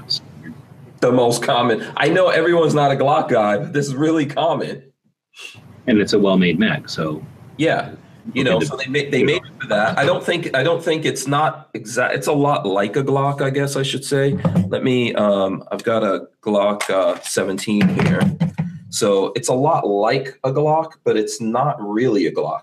Now it does have the um, it does have M O S type of uh, you know, cutout that you could put a you can mount an optic on it. It takes the Glock magazine, but there's a lot of different things in it, so it's not really. It's not a Glock or or, or an M and P, but I like the fact that they just like stuck with the uh, the Glock magazine, and it's a lot smaller than I thought it was going to be. You know, so if you imagine that this is the first iteration, wow, where will we be if this actually like catches on? Where will we be five years from now? Exactly. Name anything that looks. Everything looked clunky at the beginning, and this is almost elegant. So yeah, I can't even imagine. Yeah, I mean, it, it'll be amazing to see now. And especially if we get like some kind of relief when it comes to suppressors or the N F A. What do you think about that? Do you think we, we stand a chance of getting that, or, you know, with all the stuff going on politically, that that's moving further away? For everybody that's going to say we don't have a chance, then that's the surest way we're not going to have a chance, because we have a chance to do anything we want. I mean, every literally, again, looking at it from, I don't know, whoever's listening to your show here, without couple of forty-seven people listening right now. Mm-hmm. So uh, however many people are going to listen to this in the future, um, you know, when did you start getting into firearms? Like you say, most of us, when we were young, whether or not we were actually shooting, uh, we were already had some interest in firearms. Uh, whenever that was, if someone would have said to you, you know, probably ten years ago, Illinois will have concealed carry, you'd have been laughed at. There, you know, literally, that was that was so far in the future, no one thought that was even a possibility. Now we're sitting here in a position where we got every single state with C C W. That's done through not the entire country deciding, yeah, Illinois should have C C W. That didn't happen. A few people started with the Second Amendment Foundation, and then you know, people that actually got it pushed through, that were you know vocal enough and pushed it through, got it through. So H P A is the same thing. Uh, I hear a lot of discouraging stuff like, oh, it can't happen, blah, blah, blah, nobody's going to do anything. You're damn right, nobody's going to do anything if we don't push our representatives. But representatives' job is to do what we want them to.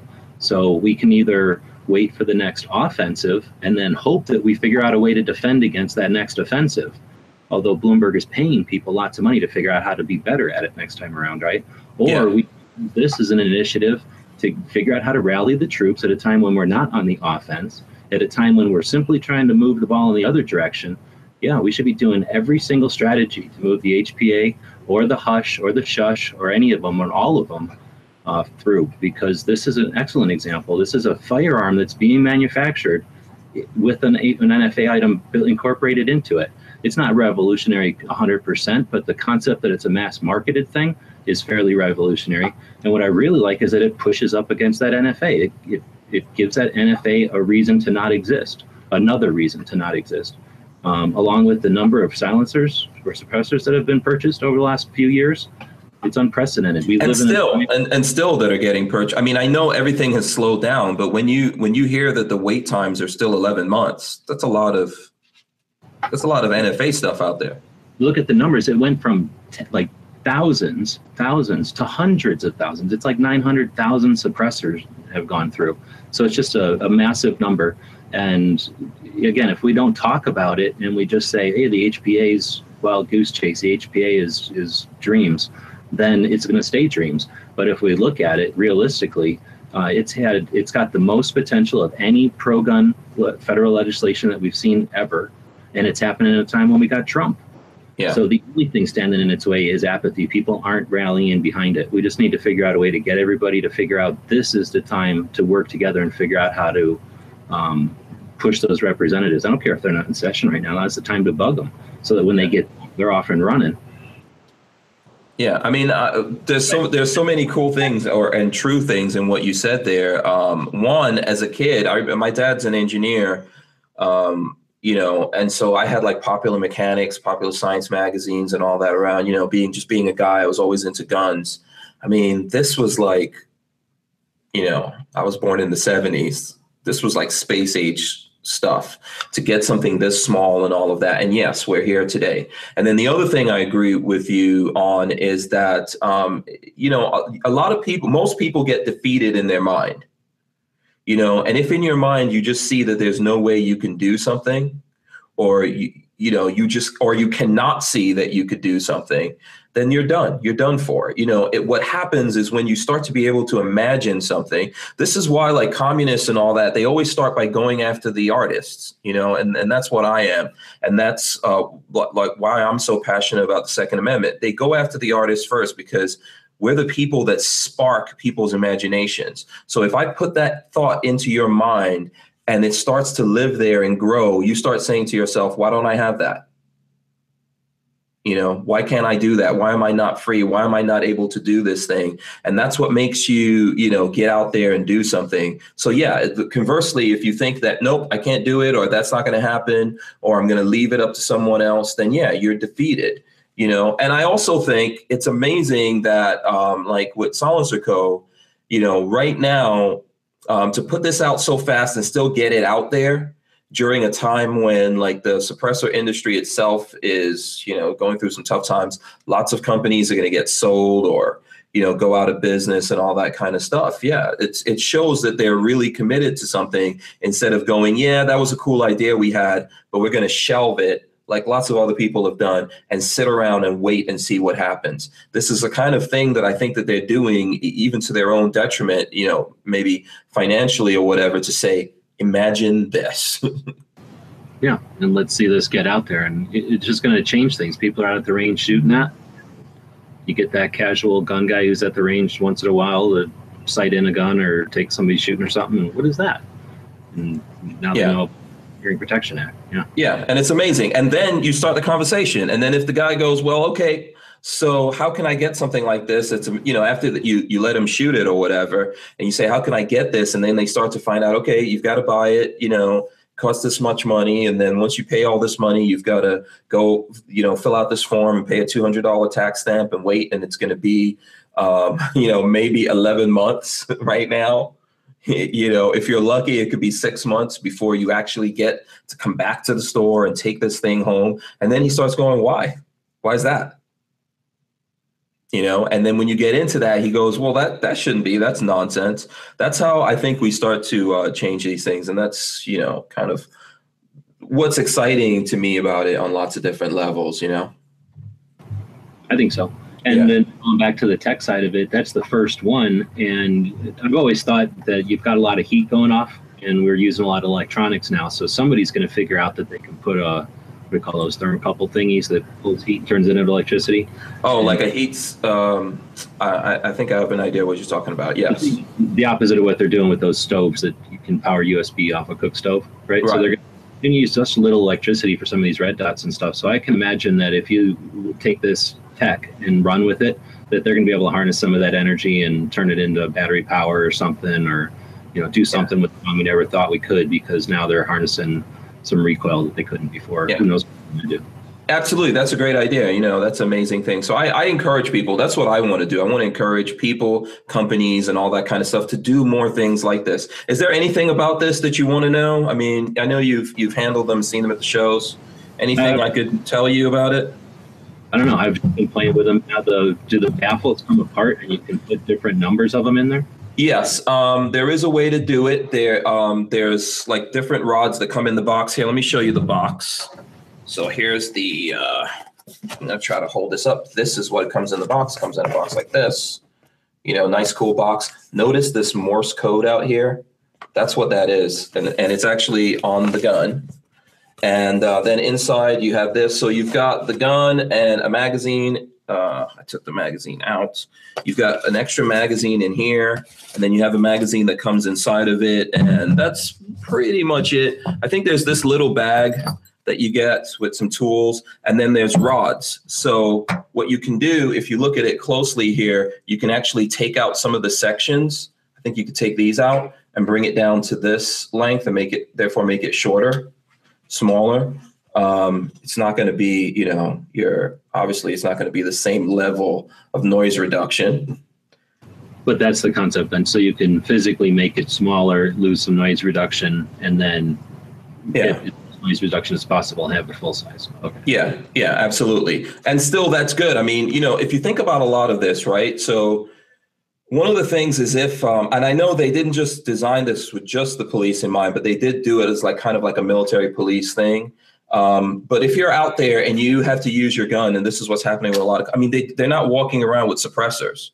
So if they get into a shootout, it's not like you see in the movies or you read about in some books that it's just this quiet thing, or, you know, it's going to be loud, and that's going to affect you in a lot of ways if you didn't um, expect that. So you have that. And even if you shorten it, still may hurt your ears, but it's not going to do as much damage as if there was nothing, you know? Um, and then obviously it's the same thing for civilian use.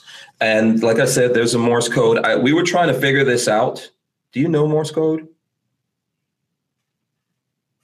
I don't know. Oh, where I can just look at it and read it. Yeah. So I, yeah, I, I didn't figure you could just look at it. We were trying to figure it out. It says something like silencers or illegal, something like that. We, we we didn't go all the way in figuring it out. It's got um, you can remove the slide. You can remove this section of the uh, slide up here, and it does. You know, that's that's it. Lock back. So there's the the uh, rods that come in it. You know, so you can remove this and put an optic on top of it. Uh, I'm sure people want to know how the trigger is. I am like the trigger is, you know, it's a lot like a, um, to me, like a bullpup trigger. You know, it's not the greatest trigger in the world. It's not going to be, um, you know, you're not going to be super happy with the trigger, But I, I think that you, you know, someone's going to come out with better triggers for this, right? I, I foresee that happening. And then one other thing, I thought there was going to be a holster with it, but there's no holster that comes with it, although there are a bunch of companies that are making holsters. And I think that um, the the least expensive one I saw was about fifty, sixty bucks, going all the way up to like maybe one hundred fifty bucks. And if you want to know what these are being sold for, it's about, it's somewhere in the area of fourteen ninety-nine. What do you think about the price? Hmm, that's a little steep, but what are you going to do?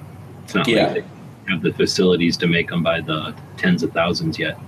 Yeah, if you're a collector and this is like the first wave, you probably will want to get into it for the first wave. And yeah, they do have to try to recoup some of those costs. But if you think about it, it's a gun, you know, so you're getting something not exactly like a Glock, but let's say a Glock's like six hundred bucks, you know, and then the difference of that, like, you know, maybe eight hundred or whatever, that's in the suppressor. Obviously, it's going to be two hundred bucks extra on top of that for you to, um, you know, to do your paperwork. And this is the color it comes in right now, just like the old Fords, the historical Fords. It's like you ha- you can choose any color you want as long as it's black.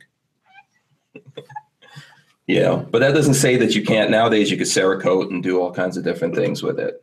So. I would suspect it's like you're saying, though, most people that are buying them are to get the first one, to get the concept up off the ground, get the company back some money, and then have one of the first ones. I don't think too many people are going to buy it and go shoot it out. Yeah, yeah, I think so. And then, you know, we'll see what happens, and we'll see if other companies, uh, what do you think about that? Do you think other, like, suppressor manufacturers or other companies will get into this space? Maybe, if not with handguns, with rifles and, and things like that? Yeah, I can't imagine why not. I think it'll be more like uh, collaborations, right? Where you get the best, you know, two sides doing the side they know and then collaborate on it. Or places yeah. like things already do their own stuff. Yeah. And one thing I should say, if you notice, this has these the uh, magazine has the kind of like orange or red followers. So it is a P MAG that comes with it. It is two P MAGs and not like, you know, the, the Glock thing. Oh, and you know what? Another thing, it has Keymod on the bottom. I forgot to show you that. So that's kind of interesting. Like, I'm wondering why they went with Keymod over M LOC. Do you have any kind of preference? I'm an M LOC guy. No, I don't really care one way or the other. That's interesting, though. So that way there's no accessory rail. You'd have to put an accessory rail on it. Yeah, it doesn't come with an accessory rail. I think I grabbed one from the store. I had one around here somewhere. So here's a Keymod accessory rail that you can, you know, put in there and tighten it, and then you can put no, that's it away.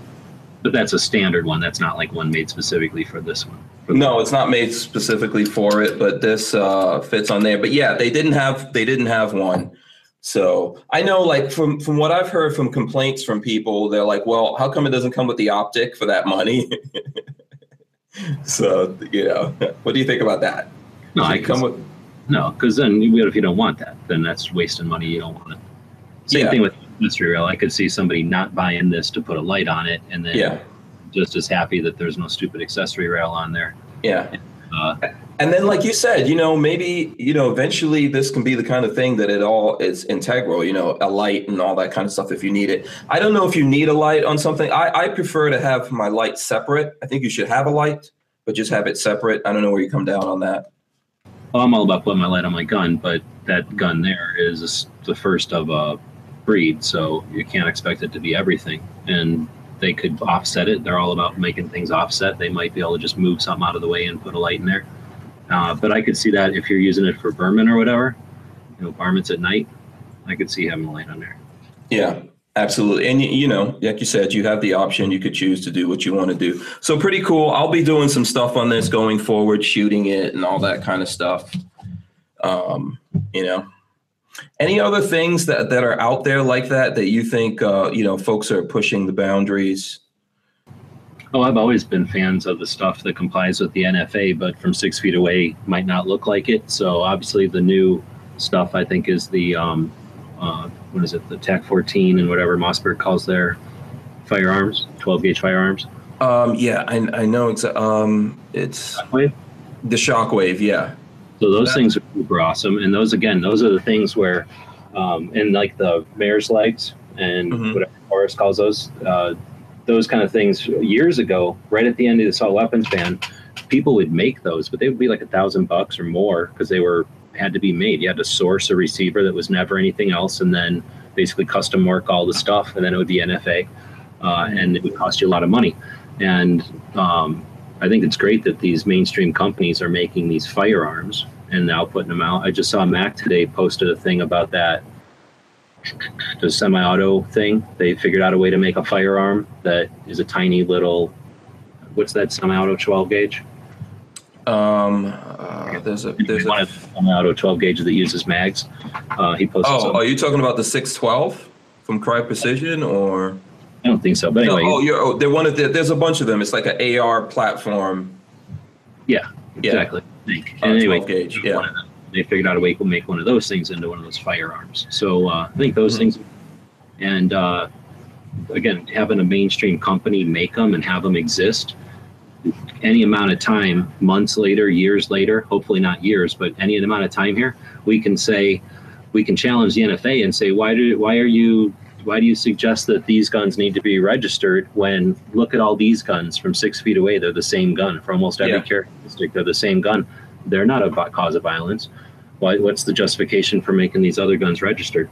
So I think these guns that comply but look like they might not uh, are great. So yeah. this doesn't like that, but it pushes the boundaries. It complies with the N F A, but uh, you know, does something different. Yeah, it's just like uh, the S B Tactical brace or the other pistol braces that are out there that now yeah. they're even saying you could shoulder them. So, okay, I mean, why the hell do we have S B R things then? You know, why do we have S B R regulations in that case? Perfect time to challenge that, really. Yeah. And yeah. let Bloomberg start paying money to, to justify existing stuff so that, you know, he's not spending his money on universal background checks. Yeah, absolutely. Okay, let me get to some questions um, or comments out there. Joe Carpenter says, uh, your voice is relaxing and you're the Bob Rose of gun talk. I'm sure, do you hear that? You hear that a lot, right? Uh, not anymore because I don't do videos so much, but yeah, whenever I was doing videos more. Okay, okay. And then Mel the Nut says, is G- is G-Webs going to the Milwaukee N R A Carry Conference? Oh, I didn't even know about that. So thanks. What is this? Uh, yeah. So you guys have to, um, you know what? Uh, is that the uh, fashion show thing? Someone has to tell me. I think, um, oh, is that for the, uh, for their, I think that's for their, um, their insurance, their CarryGuard insurance. I think that's related to CarryGuard, right? Someone let us know in the chat if that's related to the CarryGuard. Okay. Uh, but so, no, I haven't. So I'll check it out.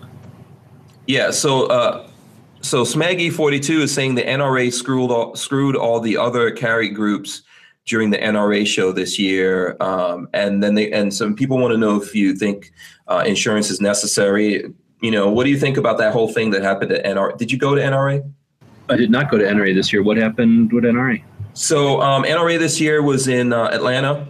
Right. And I think it was like about two, three days before the N R A show, the N R A disinvited um, U S C C A, that other group that you were talking about that has uh, concealed carry insurance. Okay. Um, they disinvited them from the show. So everyone was like, what the hell's going on? Why would they just, you know, tell this big group that they can't come to the N R A show? Well, at the N R A show, they announced that they were going to have their own Uh, carry insurance, and they basically invited the U S, uh, disinvited the U S C C A and maybe some other groups because they were competition. So, yeah, that was kind of cold. What do you think about that? And that's one of the things that I was alluding to when I was saying that, you know, we're supposed to be gun guys and getting along, but not really. Yeah, when it gets money involved, of course, then it's going to be a little bit less cohesive, I guess. But um, I don't know. I, I mean, it's the N R A show, right? It's the N R A meetings. That's what its main goal is, is to get all the members together and do their voting and stuff, and then uh, get together as a meet as the members. And then it's an exposition. So I guess I can understand that the position that it's lame that they would disinvite somebody like that. But again, it is their their picnic, right? So I can see why they might say that. And maybe they could have done it a better way. They could have said, hey, we're coming out with a competing thing. Is there some way we can play together or something? Or you give them an opportunity to say, I'm not going to go, but it is the N R A. They're not exactly delicate all the time. So Yeah, I'm not going to double guess it too much. I think they do overall more good than bad. And I've had my comings and goings with U S C C A anyway. So as far as insurance code, um, I don't have a problem with uh, C C W insurance. I think it's cool um, that there's so many of them out there. It's a little frustrating, but just like anything, just like health insurance or something, it's frustrating. It's always up to us to figure it all out. But um, because there's so much to figure out, that's a little frustrating. I personally have the um, uh, the Armed Citizens Legal Defense Network uh, one, so it's more like, uh, or it's uh, it's the Armed Citizens Legal Defense Fund. So we pay in once a year, and if needed, if there's a lethal force incident, they will help find legal assistance and then uh, pay for it. And then you would have something like a C C W insurance, which typically pays you after you've been found innocent of a crime. Uh, then you would use that C C W insurance to kick back and pay them back. So it's more of a legal fund, and that would be a whole nother show getting into all the different C C W insurances. But I think overall it's a, it's a good idea, just like anything, to be financially insured, because you're definitely going to potentially get sued four different ways, at the civil and uh, criminal, but then potentially at the federal and local level, or you know the local and another level. So you definitely want to have resources on your side and the ability to pay for those resources. Yeah, definitely. I think it's something that people should think about. And then depending on, you know, some places might be easier for you to deal with that depending on what the laws are there. And some places might be more difficult, but I don't think you're going to escape it anywhere. Um, no, you don't want to assume you're going to escape. I'd rather be yeah. over-prepared than not prepared. Yeah. And you would rather have a lawyer than to go in there and defend yourself. You know, that's probably, you know, not going to be the best thing in the world to do. So I think it's a good thing. You know what I think? Um, I think it's kind of like, it's messed up for them to go that way, and it's not good public relations wise. And I always wonder who's advising people when they decide to do these things and they think it's a good idea to just do this. Because if they were coming all the time to the N R A shows and they were setting up a booth and they were selling insurance and the N R A was okay with it up until when they decided they were getting into the business, then you know, what else is the N R A going to do that with? So let's say one day the N R A decided that they were going to sell guns, and then they're like, you know what, screw gun broker. We don't want gun broker to come to the show. Or, you know, they're, they're making, um, they're creating content. Maybe they decide, yeah, we're, we're making content. We don't want any YouTubers coming to it. So it's messed up, but you're right. They can do what they want to do. Um, but you're right. It's like they do it in a vacuum sometimes, and it's probably a factor of just being a big organization. And you know, it's not like one person guides it. But yeah, they should probably learn from some of their past faux pas and think about stuff a couple of times. They could have done it, like I say, so many different ways. It sounds like, yeah, you know, back to them at least earlier, if nothing else. Yeah, and um, you know what though, in the end, I think that the competition, like you said. If they're going to now get in there and start competing with each other, competition is a good thing for, in the end for the consumer, right? Oh, yeah. Always for us. Yeah. So it's not, you know, I think ultimately it's going to help people in lots of different ways.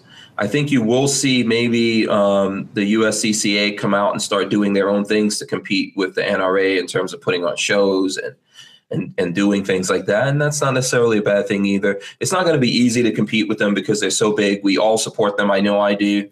I give them my money. Lots of people do. I think people should keep doing that. You know, it's not the kind of thing that we need to burn all the way down. We just need to make some changes and tweaks inside of it. Oh, yeah. And there's definitely more gun owners than whatever they think. There's, I forget the number, either five, seven million N R A members, mm-hmm. something like that.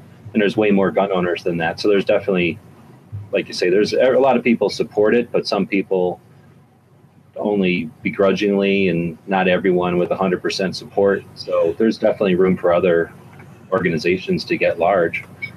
And then now that you're talking about it, I think U S C C A does do a thing in Minnesota. Don't they do some kind of a show in Minnesota? A C C W show? Um, I think so. And I think, I think that we're probably going to see more of that if they don't. I've never been to it. Um, and, and, you know, that's another thing that becomes difficult. Like, you know, when there starts, for me, I know I can't go to every show. So I usually try to go to SHOT Show and then go to N R A show. And then there's different things. And I always have to split my time because there's so many shows now. Um, it probably wasn't always like that. I mean, obviously you had like your small gun shows that people got went there and traded guns or people sold stuff. But now there's so many actual shows, you know, where it's a marketing thing and people want you to come there to to to make videos or show off their stuff or do this, you know, or to meet people or whatever. And I don't think uh, for me, I know I just can't go to every single one of those things. And then at the same time, keep putting out videos and doing all the other things that it takes to do this. So if that is a way that we're going to split our resources, I think. But there's definitely a lot of those shows, and that's cool because I think it is a good format. And gun shows are kind of dying, and these are these like exposition slash, you know, hands on a little bit. Uh, some of them you can buy at, like I don't know, that TriggerCon sounded like something yeah. where you could pull triggers, see what it's like, you know, at a range, and then yeah. go inside and, and buy stuff, talk to the manufacturers and stuff. So, yeah. Uh, yeah. And then again, we were talking about, you know, individuals creating content. Yeah. Then that's all the more opportunity because these things happen regionally. Yeah. I think that, yes, it's because uh, I didn't go to TriggerCon. I, I have spoken to some people that did go there and I have seen some videos. It's basically like a, a, um, a version of Media Day. And I think that's great. Yeah. You know, so, did one for a while. I mean, Eric kind of did one. There's that one in Florida. That one, I guess, isn't open to the public, but there, yeah. we're going to see more of these as the big ranges. Um, even now, have you seen all the Glock stuff going around? Like Glock is sending out the new guns to these different ranges, and they're all promoting that come yeah. down to see the Glock on the first day or whatever. Yeah, I think in a couple of weeks, we're getting maybe Gen five Glocks. What do you think about that? Sounds pretty neat. I don't really, I don't, I like, I quit liking them after threes as much, but, um, it's neat. I mean, it's a big company, so it's neat to see them doing yeah. something to get people excited about it. Yeah, innovation, innovation-wise, I think it'll be cool. But Glocks don't make uh, huge jumps, right? The three is definitely different from the four. I have, um, I don't, well, actually, the only three that I have is uh, I built up the Polymer eighty one. So, are you familiar with Polymer eighty? Just from people building them up, yeah. Yeah. So, you know, this is kind of like, don't tell anyone, but this is what they call a ghost gun. Wait, police don't even know about that gun? No, man, don't tell, don't tell them about this, that you could do this. But, um, you know, so this is my only Gen three thing that I have. And obviously it's um, Gen three because that's out of patent, right? Oh, okay. I didn't know that. Yeah. So you can, you know, you can do stuff and then Glock one. I think they still have the pat, the patent on the Gen four, but most of my Glocks are Gen four stuff. So, and it doesn't seem like there's big, massive changes, but you really can't mix too many of the parts and all that kind of stuff. You know, even though they, they even though they didn't do big changes. So I'm thinking that when it comes to um, the Gen five, I'm wondering if it's going to be that or there's going to be some kind of massive leap or dare I dream that they're going to announce the carbine or something like that, the Glock carbine? I don't think so, just because the boxes they show are pistol boxes. No, I'm just, I'm just what, what do you think about that, G-Webs? Do you think there is a carbine? Because I hear that there is. It, does one exist? There, I'm, I'm almost positive one exists. Like they must have played with it in testing or whatever they call, you know, Q and A or whatever, but I don't think they'll come to market real soon or anything. Yeah. I don't know though. Look at how many nine millimeter A Rs there are now. Yeah. So it's it's uh, almost like it's it's market. almost like it's too late. You know, that's the thing. Like I, I believe that Glock has several iterations of some kind of carbine. There's no way in hell that the engineers and all that over there didn't think about it, draw stuff up, work on it, do prototypes. But Glock just doesn't have a need. They sell all the Glocks they make. They don't have a problem selling them. Yeah, exactly. And they would have to tool up to do all that. So I think they're either waiting for tough times or yeah, a real need yeah. to do it. They're gonna Yeah. But if they and they're not worried about the money because if they were, if they put it out, I guarantee you, like if I had to choose, you know, Glock carbine or like Maxim nine, if I had to choose, I'm getting the Glock carbine just because, you know, like what? Glock made a carbine's putting it out. But I don't think they care about that. No. You know. I agree. Yeah, Glock's just not those kind of guys. So what kind, do you have any idea of what changes you think they will make? Uh, no, I honestly didn't even pay that much attention. It's probably going to be some version of that military one, I guess, the F B I yeah. one. Okay, so, so it might have a safety on it. So what we were saying about how Glocks don't have safeties, the stories yeah. will actually come to be uh, true now. yeah, I wouldn't be surprised if they do something like that, because it seems like they're chasing the tail now. Yeah, that they were trying to get the contract. Um, I don't know if you had any time to think about it or look into that whole thing with SIG getting the contract and the P three twenty, and then there was problems, you know, with the drop test and all that. What, what do you think about that?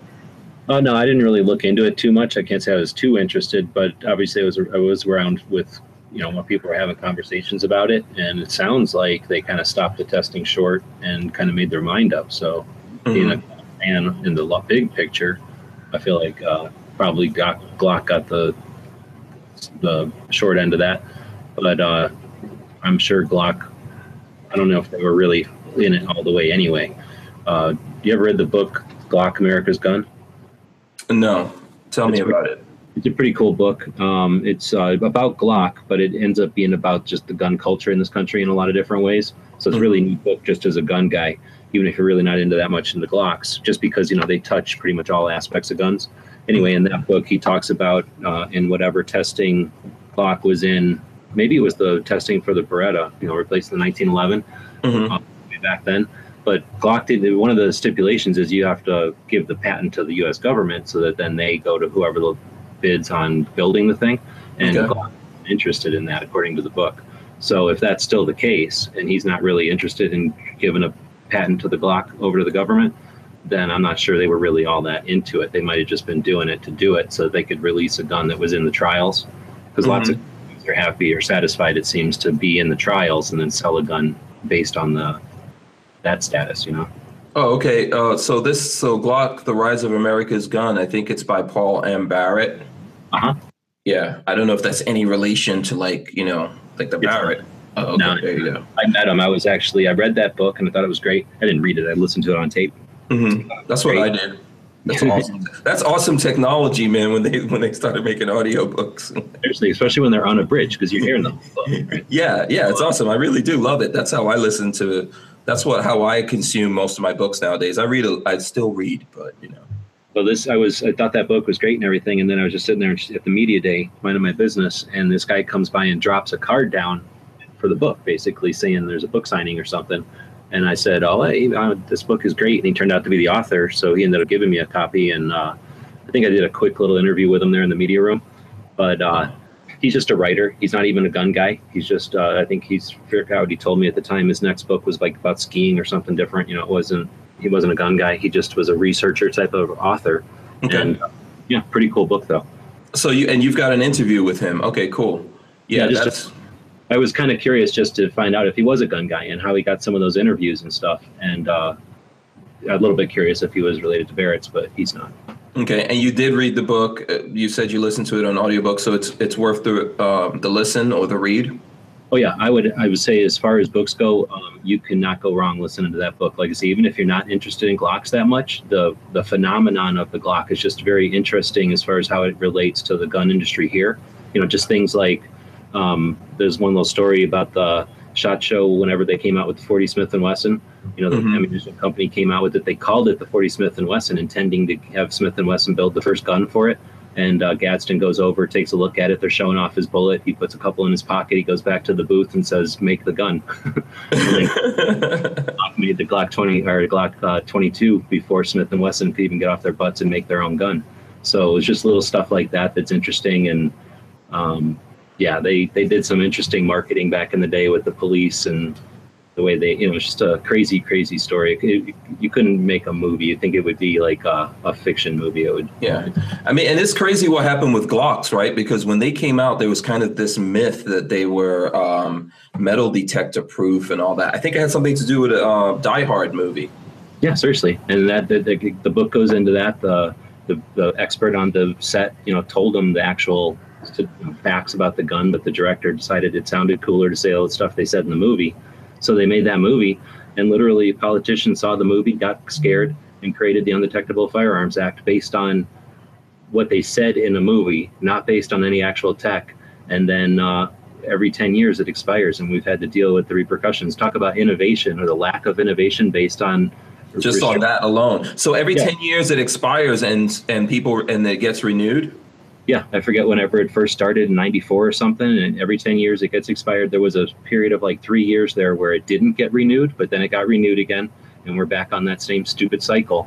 And with the three D guns, the three D printed guns, is the last time it got, was like, what, a year and a half ago or something, is the last time it came up for renewal. And instead of letting it just die, everybody came up with the fear of three D plastic guns and uh, three D printed guns, and it came back in. So yeah, now every gun has to have a chunk of metal in it. So any innovation towards the new polymers or the three D printed parts and the, you know, intricacies that a three D printer can do with internals, you know, all that all that kind of innovation is basically stifled, or at least uh, curtailed, you know, because you have to comply with some stupid fears that some stupid regulators had years ago. Yeah. But yeah, that's how Glock literally in, influenced stuff in, in, in, you know, without realizing it, just by existing. Now, I know that um, Glock had, I think, their thirty-fifth anniversary last year. I think, it, yeah, I think it was thirty-five years last year. And I know that they, um, they, they've got some stuff in a museum in Wyoming. Have you seen that? Have you done something on that? No, I didn't know that. There's a Glock museum in Wyoming. Uh, uh, you know, there's a, okay, I'm going to have to look this up. What is that big gun museum in Wyoming? There's the Cody Museum in Wyoming. Okay, the Co- I think they, I think they have a, they have a section in the Cody uh, Museum. Hold on, I got to look it up. Right on. That's pretty cool. Let me look it up. Oh, I'm up there. It would be great. I mean, I would like to actually go there, but until I actually go there, then, you know, uh, yes, uh, Glock Firearms exhibit opens at Buffalo Bill's Center of the West. So is that the same thing?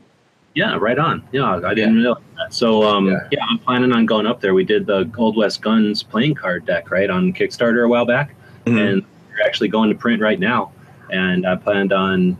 Uh, one of the reasons I grabbed the van was to be able to take the trip up to Wyoming to deliver some of the cards up to that museum. So, oh, sweet. If you go up there, man, and there's anything I could do to help, like, promote or, you know, help you get the funds together or something like that, I'd love to do it. If we can get you to come back on and talk about it or share, you know, you do some videos, I'll, I would love to share it. I'd love to see it. Right on. Yeah, no, that's awesome. Yeah, so we've got the, the, the Indiegogo thing going right now uh, to uh, fund that. And uh, okay. Your link here, but no, that's awesome. Yeah. I had not was a Glock portion of that. Yeah, Very send. I, I don't know if you if you can send me a link to that in in our chat or, yeah. or somewhere. I will actually put that in the description of this video, and I definitely encourage folks to go check that out and uh, you know, contribute to that. Um, so you have the Indiegogo going. that's that sounds a little um that's a little difficult to say. What other things do you have going on, man, to uh, you know, that people can check out and support? Um well, so we're Gun Websites, right? So we got a bunch of websites, so you can check it out at gun websites dot com and dig into them there. We got Gun Channels, which is a community we built a while back. It's uh, focused on firearms. There's, like, say, it's kind of been built it for creators, but uh, there's lots of people that just enjoy watching the content that's there. And it's uh, just an off-the-shelf uh, social media platform, right? So there's everything you can think of. There's forums, and there's, we, we call them channels. There's, you know, places you can set up. So if you're creating a brand or a channel or something on YouTube, you can amplify it over there.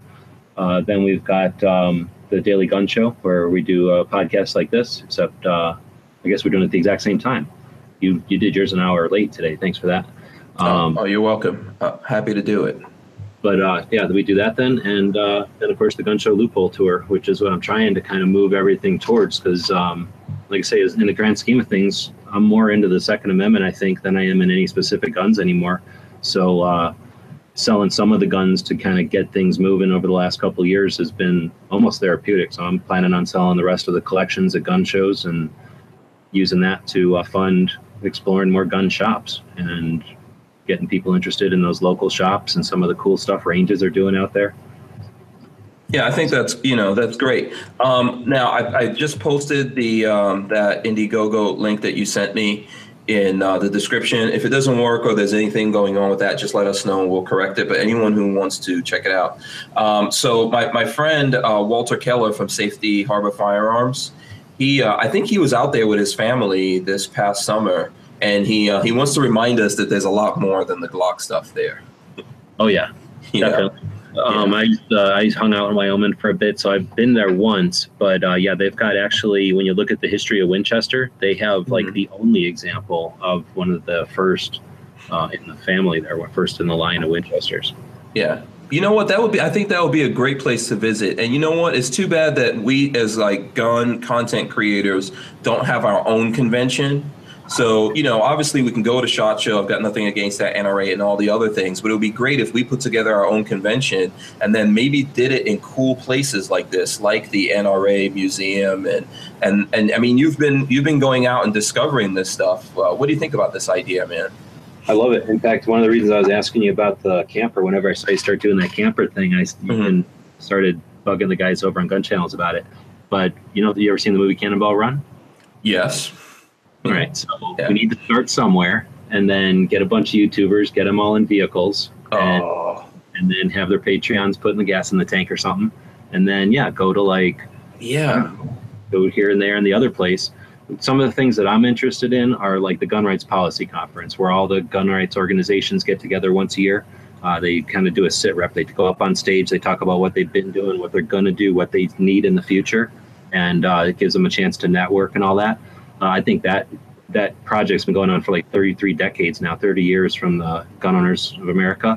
I think that needs a lot of the attention that yeah. us people on the YouTube are playing with. So, so going to a place like that and giving it some attention. Uh, some of the museums, like we were just talking about, the Cody Museum is pretty awesome.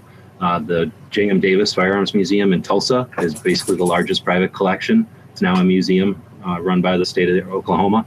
Uh, it's right in the middle of the country. Uh, but there's museums in the N R A Museum in Virginia. So, you know, coming up with a couple of destinations and then mm-hmm. um, getting everybody to do some kind of a poker run or something.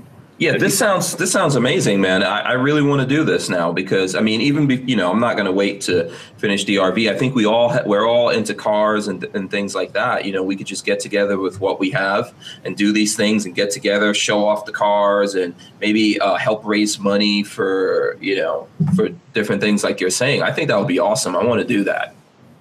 Yeah, I think that would be kind of a neat transition and a kind of a segue and gets people involved. And yeah, uh, like, for example, I'm driving around. I don't have fancy cameras. So what I'm really hoping is uh, part of what I want to do, like when I go to Cody, Wyoming, right? I'm hoping to meet up with somebody who's either creating a channel or at least has some uh, aptitude with some cameras and some cameras. Ideally, somebody with like a drone, because I can't afford to get a drone or nothing, but mm-hmm. it would be cool to be able to add that kind of footage to the coverage, right? So okay. end up and collaborate with people. Yeah. Uh, then people are able to add their specialities and their expertise and their you yeah. know, resources. To the project. So, you know, do, have you ever heard of the Adventure Cowboy? Yeah. Oh, okay.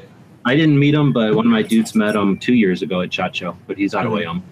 Yeah, he's out of Wyoming. Yeah, I'm sure we can, we, uh, you know, there's other people that can get together there and help you. But I think this idea of doing like a cannonball ball style thing is something, obviously, every, all the gun YouTubers out there may not be able to make it. But if you got like a third of them and maybe did, you know, several, I think yeah, that'll be great. SHOT Show, or everybody's at SHOT Show and leaves and goes somewhere, or everybody's mm-hmm. at Eric's shoot and goes somewhere, or something like that.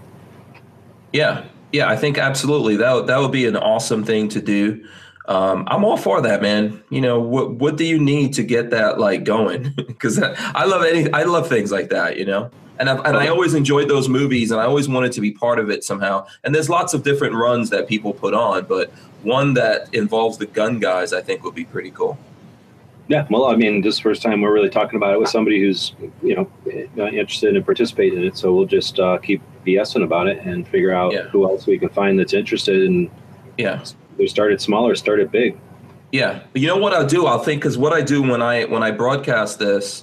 Like, you know, we're doing it live and then it's going to live on uh, YouTube. But then I take out a snippet. I think I will take out a snippet here of us having this conversation and, you know, put that as its own video. And then I uh, encourage everyone out there that likes the idea, because it's a great way if you want to meet uh, gun YouTubers, you know, that, that you admire or you've always wanted to hang out with, you know, do some shooting or like have, you know, have a drink with them somewhere or have lunch with them somewhere along the way, just hang out and talk and talk about guns and cars or whatever else. I think it would be awesome. And we should definitely do that. Cool. You know, we should definitely do it. So now I'm, I'm not good at organizing anything. So, well, that's part yeah. of the challenge too. And like I said, it's always easier to do stuff under a deadline. So that's the challenge, is to do stuff that doesn't have a, a deadline where, you know, still keep it moving. Yeah, yeah, absolutely. But, you know, I think we should we should try to do this, put it together and, and figure out a way to get this done. Not not just for us, because I think, for example, what you're doing when you go to these places, um, I think that helps a lot. So if there's anything that I can do that helps you out to be able to do more, you know, I'm I'm down for that, man. So I really appreciate it. I'm all the way in on that. So I'll encourage, I don't know how, I don't know how we'll do it, but let's start with, like, you know, we'll, we'll share some stuff and see who's excited about it. And then maybe you'll have some ideas or something like that, that we could put together, and we'll talk about it more, start organizing it and getting it going. Cool. Getting it done. All right. So, um, you know what, we, you, you've been doing this for a while. You've been very gracious. I know you're, like, doing double duty, you know, um, is there anything you want to promote before, uh, before we call this uh, a night? No, just our Second Amendment again. This is a time to uh, keep active and to get other shooters out there. Uh, we're not under attack, so it's a perfect time to, you know, talk about it at work and school or church, and get somebody out to the range. And, uh, you know, ideally take some video or a picture or two and share it on Instagram. Let people know you're out there enjoying Second Amendment. Yeah. Absolutely, I agree with you. Okay, so on my part, I want to, you know, thank G-Webs for coming on. It's been awesome, man. It, this is like dream come true right here. I'm in a video with G-Webs. What you think about that? Yeah, that's pretty awesome for me. I don't know. I don't know what you, for you, it's probably not so awesome, but for me, it's pretty awesome, man. It's so. A little weird. Regular dude just doing stuff.